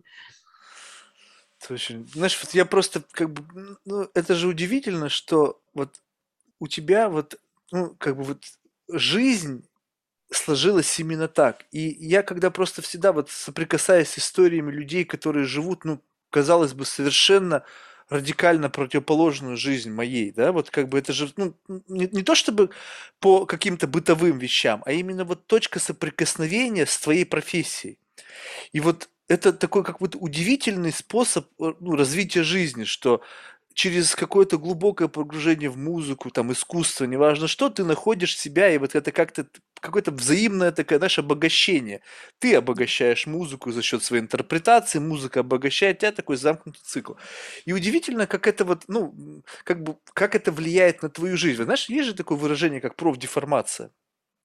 Вот можешь ли ты сказать, что вот есть какой-то элемент профдеформации, который вот, ну, как бы, скажем так, люди, общаясь с тобой, замечают, ну, близкие люди, либо ты сама в себе замечаешь? Не знаю, это, наверное, надо моих близких людей. Не, ну как, ну ты что, сам не, саморефлексией не занимаешься, что что-то как-то так странно на меня реагирует, а вроде бы же я вот такая, что это вдруг? То есть нет такого? Ну, ты имеешь в виду связь с моей профессией, меняет ли это меня как ну, Да, ну про, про профдеформация, то есть то, что ты погружена в это, вот музыка, все-таки 4 часа в день занятия музыкой, плюс концентрировать, плюс последствия дальше слушать, плюс mm. вникать, интерпретировать, чувствовать, вот это все, так или иначе, как бы, ну, обычные люди, я имею в виду не занимающиеся музыкой, mm. у них другая, другой mindset. И представляешь себе, вот один mindset человека там в каком-то своем цейтноте, там в своей жизни, и твой mindset. И вот вы столкнулись. У тебя же друзья не только ну, знакомые, с которыми ты общаешься, только все те, кто занимается музыкой. Ведь, наверное, Нет, не все. У меня самые разные знакомые. Ну вот. И вот когда вот ваши миры соединяются, то вот твоя инаковость в силу увлечения музыкой, она каким-то образом фиксируется людьми извне этого бабла. Да, на самом деле есть э, параллели. Вот у меня в моем круге близких друзей, например, есть э, одна девочка-врач, и она, когда училась и занималась, или там ей предстоит какая-то операция, она очень сильно уходит в себя. И, ну, это очень сильно похоже на меня тоже. Вообще, я, в принципе, ну, я такой коммуникабельный человек, я люблю компании, я люблю общаться. Когда я э, много учу, вот у меня фазы такие бывают, когда я очень сильно много учу, мне надо подготовить много э, программ, ну, я немножко так ухожу в себя. Но я не думаю, что в этом большая разница. Вот если что-то готовишь, подготавливаешься, волнуешься перед чем-то, мне кажется, это естественно, что человек немножко уходит в себя. Или как-то, ну вот, может быть, устает даже немножко, или как-то, ну, вот, эм, ну, не такой свободный, как, как обычно. Ну, такое у меня тоже бывает. А бывает, что я играю именно очень много концертов и вот э, выхожу в люди, именно это мне вот прямо сейчас нужно, что там за меня вообще, ну, Слушай, а вот когда, ну то есть ведь ты сказала, что есть определенное волнение, вот насколько велик уровень стресса? И, э, то есть вот он выключается в тот момент, когда заиграли первые аккорды, либо он сохраняется до последней ноты сыгранной? Ну, самый высокий адреналин у меня где-то вот час до выступления. И вот бьется сердце, и вот такая концентрация очень сильная. И это очень много смешанных чувств. Это большая радость, потому что это все очень интересно. Я себя чувствую очень живой в этот момент. И, конечно, очень бьется сердце. И, ну, это, это адреналин очень сильный. Я выхожу на сцену, и вот где-то ну, наверное, вот после 20 минут оно вот так ну, спадает. Mm. Уже, уже я на сцене очень сильно занята музыкой, уже вот это чувство, оно как-то отходит на задний план. Но адреналин, это все, это, это остается в течение всего выступления. Это, но это все-таки, неважно, как часто я выхожу на сцену, это каждый раз что-то особенное. Потому что это для нас, людей, мне кажется, в любом случае особенная ситуация стоять перед многими людьми и что-то исполнять. Это всегда будет особенным моментом. И в этом и э, из этого тоже выходит именно магия этого момента. Это особенный момент. И я, я очень рада, что нет такой рутины, что нет скуки никогда в. Слушай, а в этом адреналиновом коктейле какая доля страха? Ну, страх тоже бывает, особенно когда я играю новую пьесу, там тоже бывают страхи, потому что когда я учу новую пьесу, э, одно это все-таки играть дома для своих друзей, там онлайн э, кому-то играть, это, конечно, тоже адреналин определенный. И сцена это, это самый, самый большой момент правды, потому что вот все, вот как я подготовилась, оно все выходит на сцене. Если я там какой-то момент не доучила или что-то, то на сцене я это почувствую, что ой-ой-ой, я тут еще не совсем определилась, как это надо играть, или там, может быть, это не так надо вообще играть. Такое тоже бывает. Но, но это тоже процесс. Вот первый раз я сыграла произведение на сцене, это один из вот этих Э, вот этих многих ступеней учить пьесу. Первая, э, первая ступень – это учить текст, как-то вот это все разбирать, запоминать. Там же очень много надо запомнить, это большое количество информации. Потом это наигрывается, вот как, как вот спортсмен тренируется, вот это наигрывается, э, разные варианты ты играешь, и быстрее, и медленнее, немножко с другими эмоциями, с другими какими-то оттенками, ты пробуешь, пробуешь, и потом как-то реализуется уже твое представление об этой пьесе, твоя идея этой пьесы, и первый раз ты выходишь с этой пьесой на сцену. Это очень важный момент тоже для развития именно интерпретации этой сцены, э, э, этой пьесы. И вот, вот эту пьесу ты несешь с собой, играешь потом много раз. И через вот этот момент на сцене ты тоже еще раз понимаешь какую-то правду для себя про эту пьесу и понимаешь, что нет, вот это место надо было по-другому играть, это слишком быстро я сыграла, или там, то еще там надо что-то подучить, или тут надо еще что-то подумать. И вот этот процесс, он на самом деле никогда не заканчивается. У меня в репертуаре есть пьесы, которые я уже играю 10 лет, и я все равно выхожу на сцену, и я каждый раз что-то новое нахожу для себя в этой пьесе. Я это очень люблю, потому что вот когда я часто уже играла эту пьесу, я прям, ну, очень глубоко в музыке, я это очень люблю, этот процесс, именно, именно этот процесс вот на сцене. Слушай, а вот, ну, если вот этот процесс, как бы, приближения к совершенству, он бесконечен. Я просто, знаю, сейчас может быть такой немножечко странный пример. Я как-то читал книжку про архитектора одного из Вены, и, значит, там была указана ну, вся вот эволюция его как профессионала. И, знаешь, начиналось все с таких вот, понимаешь, прекрасных творений, рока-барокко, там вот это все, ну, ну, такой прям вот классицизм. Показывали произведения, ну, то есть вот эти вот дома, такие, ну, просто, ну, не знаю, блестяще выглядящие. И, значит, он эволюционировал как профессионал, туда-сюда шло время, менялись какие-то вкусовые ощущения. И вот приходит время, когда он сам по себе говорит, вот я наконец-то достиг своего совершенства. И показывают как бы то, о чем он говорит. И знаешь, это хрущевка.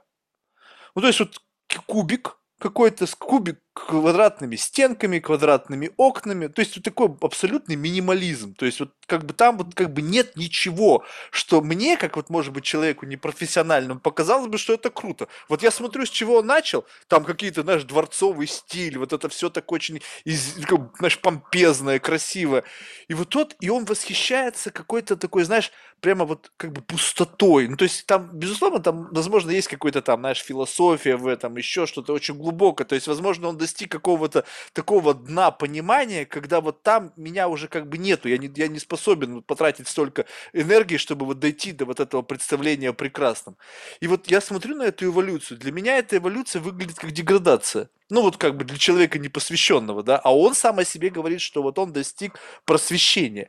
Вот ты, когда двигаешься, то есть вот это как, вот наоборот, от, от этого кубика ты двигаешься к дворцовому стилю, либо же вот какой-то момент времени вот это как раз-таки как бы бесконечное стремление к совершенству, оно приведет к чему? Ну, вот этот процесс стремления к совершенству и вот Поэтому очень важно артисту именно знать, что он хочет и куда он двигается. У меня есть записи, которые мне лично очень нравятся. Ну, но я бы сейчас по-другому играла. Мне кажется, что действительно вот я, я, я очень мало артистов знаю, которые бы действительно такое про себя сказали, что вот это мое совершенство, потому что мне кажется, в природе артиста все-таки постоянно двигаться дальше и искать вот эту идеальную правду, красоту, которой, может быть, даже и нет, потому что вот по этому примеру мы тоже видим, как это относительно. И в архитектуре я э, не так хорошо разбираюсь, как в музыке, но у меня тоже есть ну, какие-то мои вкусы, я иногда вижу здания, которые там из времени барок или из времени там другого какого-то времени, или там юген стиля, или вот это все, и мне это кажется очень красивым, или какие-то современные здания мне кажутся очень красивыми. Может быть, я не могу объяснить, почему они мне нравятся или не нравятся, но что-то все-таки, какое-то мнение у меня, у меня есть. Я вот, э, когда играла в Тель-Авиве, там у них есть э, музей современного искусства, я шла по этому музею, там у них есть э, зал тоже очень хороший. Я там играла, и я ходила по этому музею, рассматривала. И там, когда идешь по этому музею, вот это здание, оно постоянно как-то двигается. И там такие полукруглые стены. Такое ощущение, как будто этот камень льется. Вот так. Mm. Мне это так понравилось. Я прям ходила, мне так это здание нравилось. И потом я где-то случайно прочитала, что это здание получило какие-то очень какие-то мировые премии там по архитектуре. Но я совершенно не могла объяснить, почему мне это все нравится. Я... И мне кажется, что это абсолютно правильно тоже иногда вот не понимать много про что-то, но просто вот этим насладиться. И с, музыкой то же самое. Я вот не могла сказать, вот в каком году это построили, вот какой именно это стиль. Я просто и наслаждалась. И вот, мне кажется, это правильно. То есть ты как бы интуитивно развиваешься, не ставя для себя какие-то цели ты просто как бы вот в моментальной рефлексии на услышано, так, вот здесь я могла бы сделать по-другому, и просто в следующий раз делаешь, и как бы постоянно такой фидбэк-клуб. Сделала, понравилось, не понравилось, сделала, понравилось, не понравилось, и так далее. Либо есть какая-то цель. Вот я хочу, чтобы было вот так. Есть, конечно, цель. Это не только интуиция. Конечно, интуиция играет роль, но это не только интуиция. Я как исполнитель, я много читаю, интересуюсь тем, что происходило в жизни композитора. Я считаю, что эти информации очень важны для того, чтобы понять, о чем вообще идет речь в музыке. И, конечно, интуиция тоже какая-то есть. Это, это очень важно, потому что вот прочитанную фразу, ее тоже можно по-разному понять. Я свою интерпретацию рассказываю, свою версию. Я э, там слушаю записи, которые мне очень нравятся, но я все равно по-другому сыграю. У меня тоже так часто бывает, что я учу произведение, вот я прочитала про композитора, я понимаю, в каком состоянии, какой он был человек, что вообще, о чем эта музыка. И сама музыка уже очень много рассказывает. Плюс еще вот этот бэкграунд, вот эта история. Но мне кажется, это очень важная информация. Но у меня так часто тоже бывает, что я слушаю запись, мне она безумно нравится, я думаю, вот я вот так хочу играть, как вот этот пианист. А потом я учу, учу, учу, и вдруг мне эта запись уже не нравится так сильно, как она мне нравится. Вдруг мне уже кажется, что по-другому надо играть. В общем, это процесс. Слушай, а вот, ну, то есть так или иначе, все равно есть какие-то, ну, как это озвучило, это так, не знаю, специально либо случайно, что, ну, как, как это, как это сейчас называется, role model, ну, то есть какие-то люди, которые вот тебя вдохновляют на вот этот вот процесс э, самосовершенствования. Ты сказала, что вроде бы как бы ты конкурируешь сама с собой, но mm-hmm. в то же время есть исполнители, которые как бы так или иначе как-то вызывают у тебя какой-то трепет и желание в какой-то мере им подражать. То есть вот как это уживается одно в, в одном флаконе? То есть вроде как лучшая версия себя и лучшая версия себя по сравнению с другим. Э, я не конкурирую в этот момент, это вдохновение. Я а. слушаю запись и получаю от этого вдохновение, получаю от этого наслаждение, получаю какие-то идеи. Потому что иногда я беру идеи у других пианистов, если они мне нравятся. Иногда не беру, иногда они у меня берут. Слушай, это любопытно. Вот ты сейчас говоришь об идеях. Я, и получается, вот, вот, ну, вот идея-то заключается в чем? Ну, то есть вот есть ноты, и получается, что одни и те же ноты можно сыграть по-разному? Конечно, конечно, есть... Э, ну, сейчас тоже вот, э, э, например, вот если мы говорим о Бетховене, там есть какие-то определенные критерии, по которым, ну, очень много разных исполнений Бетховена и очень много разных вкусов. Там есть самые великие пианисты, которые одновременно очень многим не нравятся. Вообще, вот тоже самые популярные музыканты, это одновременно тоже самые наиболее крити- критикуемые И вот, мне кажется, нет артиста, который просто всем нравится. Такого вот не бывает. Мне кажется, в этом и есть тоже и прелесть этого всего, что это все такое разное. Ну вот смотри, вот как бы в любом случае, э, так или иначе, это какая-то профессия, плюс, ну, и у как бы у у профессии есть определенный как бы карьерный путь, так? То есть, условно, есть какие-то вот вехи, там, майлстоуны, вот когда ты как бы понимаешь, что твоя карьера развивается. Вот получается так, ну, не знаю, в кинематографе ты, наверное, Оскара получить, да, вот, и mm. получается, что есть тоже какие-то, вот, как бы, как ты, когда ты сможешь сама себе сказать, что ты в своей профессии добилась, ну, вот, как бы, высшей награды? Ну, такого, наверное, нет у нас. Ну, вот мне Эхо Прайс дали. Это такая самая важная премия здесь считается. Ну, дали как-то, ну... Я после этого записала... Ну, мне, конечно, это очень приятно, все здорово, я очень благодарна.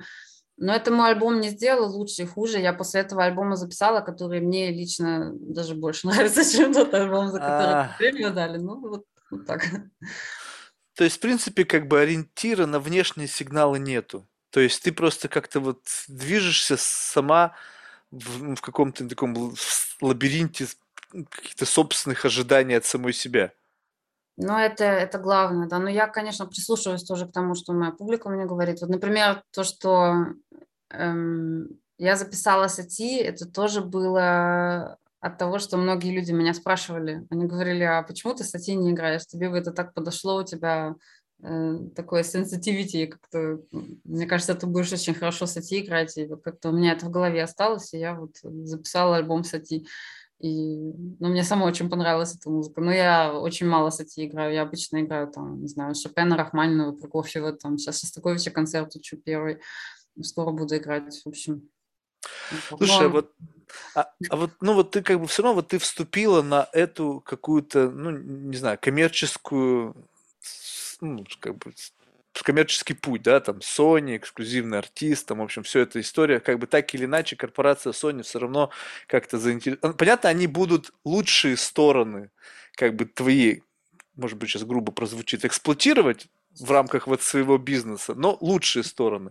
Но тем не менее, вот как ты смотришь, вот когда начинается какая-то такой, знаешь, симбиоз там исполнения классического, там вот и начинается там э, тут же пианино, тут же какой-то там диджей, тут же там еще какой-то клип какой-то сумасшедший, там вообще какая-то трансцендентный experience и все вот в этом. Вот ты себя в такой истории представляешь?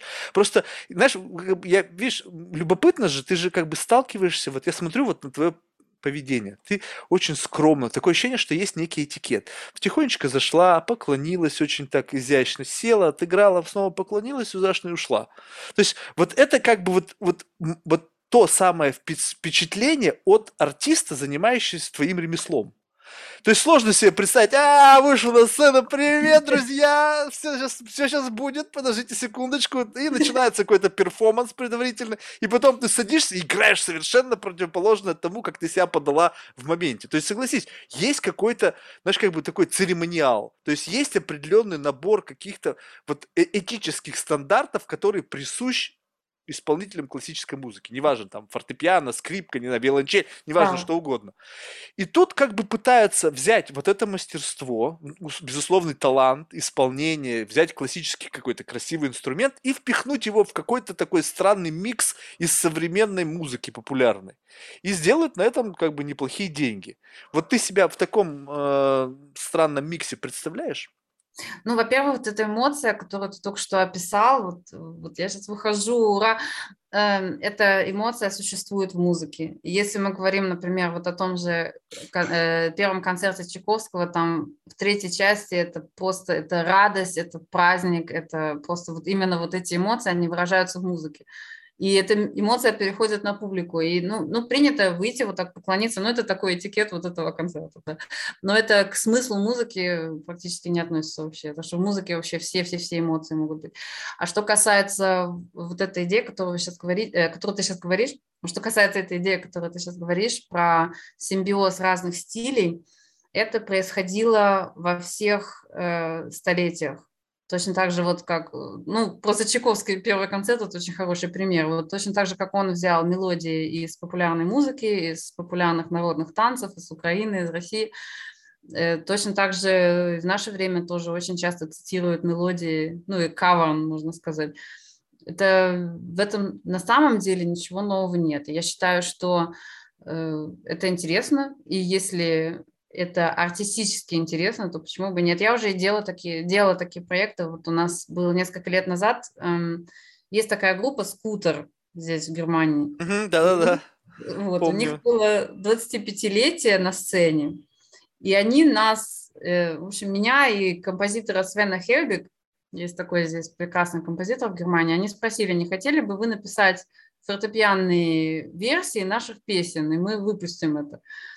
И я, в общем, на это согласилась, потому что мне показалось, что это очень креативная задача. Они нам сказали, вы просто наши мелодии возьмите и делайте, что хотите с этим. То есть они абсолютно дали нам зеленый свет.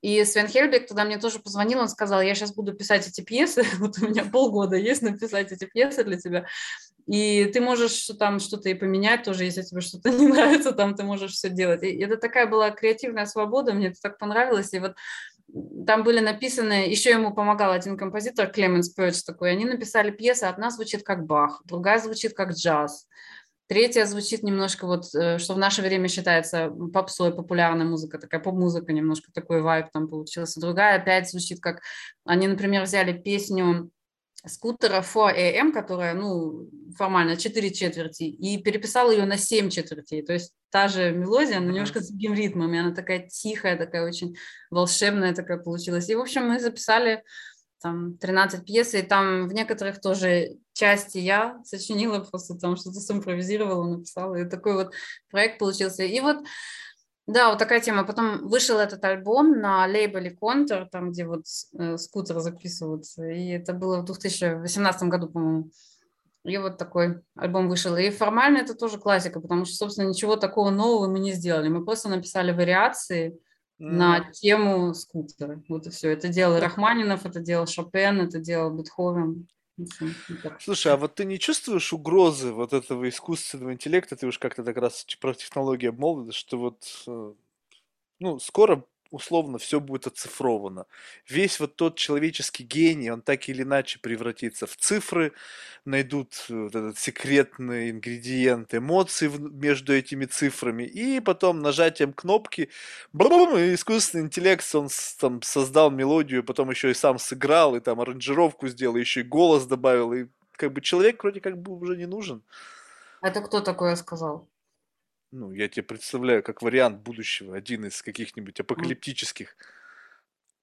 Ой, я не знаю, я слышала, как играет компьютер, и у меня это вызвало какие-то очень отрицательные эмоции. Мне абсолютно это не понравилось. Я считаю, что мы еще очень далеки от того, чтобы машина делала музыку. А что вот сразу нет? Вот что первое бросается в глаза, когда ты это слушаешь? Ну, оно какое-то пустое. Оно хоть и все чистое, но оно пустое, там нет эмоций, какой-то нет, нету содержания вот этого. Ну, просто оно отсутствует. А что это содержание? Вот это как раз-таки то есть ты чувствуешь эталонное исполнение, а как раз-таки чувства берутся в тот момент, когда из эталонного исполнения добавляется вот тот момент, когда ты говоришь нажать на педаль или не нажать, и это абсолютно спонтанно, то есть это твое решение, и твое решение чувствуется в этом. То есть в этом нету какого-то вот машинной логики, которая там из этого следует это, и это идеально, но это идеально, э, в этой идеальности нет души. Во-первых, идеальность – это понятие очень относительное. Mm. Во-вторых, даже если мы сыграли там, допустим, все чисто, во-первых, техника и эмоции никогда не существуют сами по себе. Это всегда взаимосвязано. С самого первого момента, когда мы учим какую-то пьесу, мы должны понимать, какую эмоцию мы сейчас играем. Просто двигать пальцами – это трата времени. Я поэтому тоже рекомендую часто не играть просто гаммы, потому что мы, когда играем гаммы, ну, раз, разогреваем, uh-huh. просто двигаем пальцами. И можно же в это время учить какое-то трудное место в какой-то пьесе, учить его медленно, пропевать, думать, в какую, куда идет мелодия, куда она стремится, о какой эмоции тут идет речь, что тут вообще, о чем здесь вот эта музыка говорит. И тогда у нас и пальцы будут быстрее разогреваться, и мы лучше это все запомним, потому что мы запоминаем И у нас, конечно, есть э, muscle memory, вот это, Ну, мышечная память. мышечная память, да, спасибо, вот это есть. Но это всегда должно быть, всегда, абсолютно всегда должно быть связано с эмоцией. Вот в тот момент, когда мы прикасаемся к инструменту, уже должна быть какая-то эмоция. А то это не имеет никакого смысла. Никому не интересно смотреть на то, как просто кто-то двигает пальцами и попадает в правильные ноты. То есть, получается, если вот, ну так вот прям верхнеуровнево, то, а, э, скажем так, что вот на профессиональном уровне технически все на одном уровне находятся. Технически, именно с точки зрения двигания пальцев. И отличает мастерство это вот именно умение прочувствовать что-то, чего не чувствуют другие, и преподнести это аудитории. Именно прочувствовать что-то, что чувствуем мы все, и это выразить жестом, выразить красивым звуком, который максимально похож на голос, или на скрипку, или на какой-то шорох из природы. Мы всегда должны что-то создавать, какой-то М, какой-то символ, какой-то о чем-то мы всегда должны говорить. И, и так, что это дойдет до души нашего слушателя. И дойдет до души, если мы откроем душу и просто вот открыто расскажем то, что мы хотим А, рассказать. то есть наоборот, сделать более понятно, чем эм, как бы показать что-то необычное. Необычное тоже бывает, но мне кажется, что всех композиторов и практически всю музыку на свете объединяет то, что все-таки очень, очень мы все похожи. И очень мы все чувствуем одинаково. Даже если это другие какие-то причины наших чувств, но те самые чувства, они, наверное, все одинаковые у нас у всех. Слушай, ну, ну так уже так в завершении. Вот ты сказал, что ты сама работала над пьесой. Вот насколько отличается вот э, работа над творением чего-то своего, нежели под работой над творением кого-то другого? Ну, наверное, когда что-то свое сочиняешь, это другая форма работы. Я немножко с этим столкнулась. Я тоже немножко пишу свою музыку, импровизирую. Я знаю, что э, другая часть мозга работает, когда мы сочиняем музыку, и когда мы импровизируем, что это все по-другому происходит. И, ну, ну, это такая немножко длинная тема, у нас всего пару минут осталось, но это все очень интересно и все очень креативно. И я с тех пор, как начала тоже записывать и запоминать собственную музыку, я еще больше стала понимать процесс, э, процесс того, как вот композитор писал свою музыку, почему он написал именно так, а не иначе. И я считаю, что всем исполнителям очень полезно тоже посещать уроки композиции. Я тоже, когда училась, посещала уроки композиции. Там, ну, можно очень тоже много понять про музыку о том, как она рождается. И, и вот про технику я еще только хотела сказать. Конечно, когда выходишь на большую сцену и люди платят деньги за то, чтобы послушать концерт, конечно, нужен определенный уровень техники. Конечно, я, м. конечно, надо заниматься, готовиться, и чем раньше мы начинаем, тем лучше. Слушай, это здорово. Ну, спасибо тебе большое. Мне, если я, конечно, упустил возможность эту тему развить, надо было раньше ее начать по поводу создания чего-то своего, просто мне любопытно. Это уже это вопрос больше риторический, он не предполагает ответа.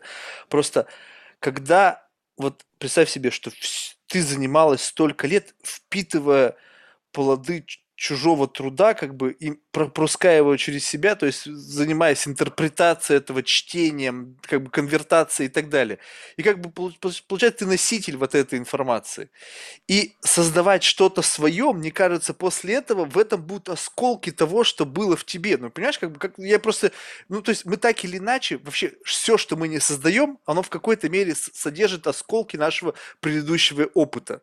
Ну, там какой-то вот прям раз, какой-то кусок туда влетел, бум, это там от, от Баха влетело, это там от Шопена, это от Чайковского. То есть можно ли себе представить, что можно создать что-то вот абсолютно свое, уникальное? Ну, я думаю, что каждый композитор, он ну, результат мира тоже, в котором он живет, и это очень очень точно видно, если посмотреть на литературу, сколько композиторов подражали Бетховену, например, Шуман очень сильно ему подражал, у него очень часто и по характеру, и по форме произведения очень сильно напоминает Бетховена. Очень многие композиторы подражали Бетховену, и было всегда большое влияние того, что происходило вокруг. И многие композиторы тоже пытались, или по своей природе просто они не по законам, так сказать, не по традициям писали, а наоборот, они очень много законов перебили и по-своему сделали. И именно эти композиторы стали самыми известными своей эпохи. М, Что вот такое тоже тоже есть. Что ж, очень любопытно. Спасибо тебе большое. Желаю тебе реально успехов, потому что, по всей видимости, этот путь долгий. Не в том, что плане, что тебе сейчас успехов не хватает, а то, что если это ты выбрала путь самосовершенствования, который не имеет конца, тут такая дорога, знаешь, какая-то бесконечная видится. Главное, чтобы, ну, если она как бы вот эта дорога, которая дает постоянно новые эмоции, видимо, как бы ты тоже немножечко как бы э, адреналиновый наркоман, получишь вот это ощущение А. этого перед концертом, ожи- ожидание следующего вот этого адреналинового прихода, именно вот такого специфического, оно как бы дает основание продолжать. Я понимаю, наверное, насколько это большая доля всего этого. Слушай, на завершение мы всех наших гостей просим рекомендовать кого-нибудь в качестве потенциального гостя из числа людей, которых ты считаешь интересными лично для себя, и пока только из русскоязычного сообщества. Пока из русскоязычного сообщества. Ой, есть столько интересных личностей. А можно две минуты подумать? Да сколько угодно, спешки нет совершенно. Вы можете вырезать паузу, да? Ты можешь вырезать- паузу? Ну, да, ну, конечно, могу, ну, каких проблем. Ой, Есть много личностей. А тебе интересно из э, Вообще, музыкантов Кто пригласить? угодно. На самом деле, тут вопрос к тебе лично. Не вопрос, кто будет мне интересен, а кто тебе интересен. Потому что, понимаешь, как бы я именно в этом и есть смысл. Если ты всю жизнь будешь опираться только на свои собственные интересы, то в таком ощущении, что ты можешь выбирать на столе, допустим, только то, что тебе нравится. А ведь на самом столько всего разнообразного, но в силу того, что у тебя отсутствует вот этот рецептор, отвечающий на восприятие вкуса, цвета, запаха, ты не можешь это понять. Ты это есть, но ты это не видишь. И поэтому вопрос в большей степени к тебе. Кто на тебя произвел впечатление? Любого рода. И неважно из какой области. Я сейчас подумала про одного спортивного тренера, Мгм. Ирина Александровна Винер, которая тренирует эм, сборную России по художественной гимнастике. Я очень слежу за этим спортом, он мне очень нравится. Там есть большое влияние балета и спорта. И мне кажется, что она очень интересная личность, и очень много советов, которые она дает своим спортсменам, тоже можно при- применять э, в нашем виде исполнения, в нашем Мгм. Вот, а еще есть один замечательный скрипач, который, кстати, у вас в Нью-Йорке тоже живет, Филипп Квинт. Он русскоязычный? Он русскоязычный, он из Санкт-Петербурга, А, он гениальный скрипач, и вот о нем я тоже подумала. супер. Спасибо. Что ж, еще раз успехов. Спасибо за твое время. Было очень интересно погрузиться в этот наш мир. Теперь у меня чуть-чуть больше представления, чем было до. Видишь, видишь, ты меня, воору- ты меня вооружила определенным набором. Теперь я уже даже чуть-чуть лучше стал понимать, как на это надо смотреть. Видишь, вот это ценность. Спасибо большое. Все, пока. Спасибо. Пока.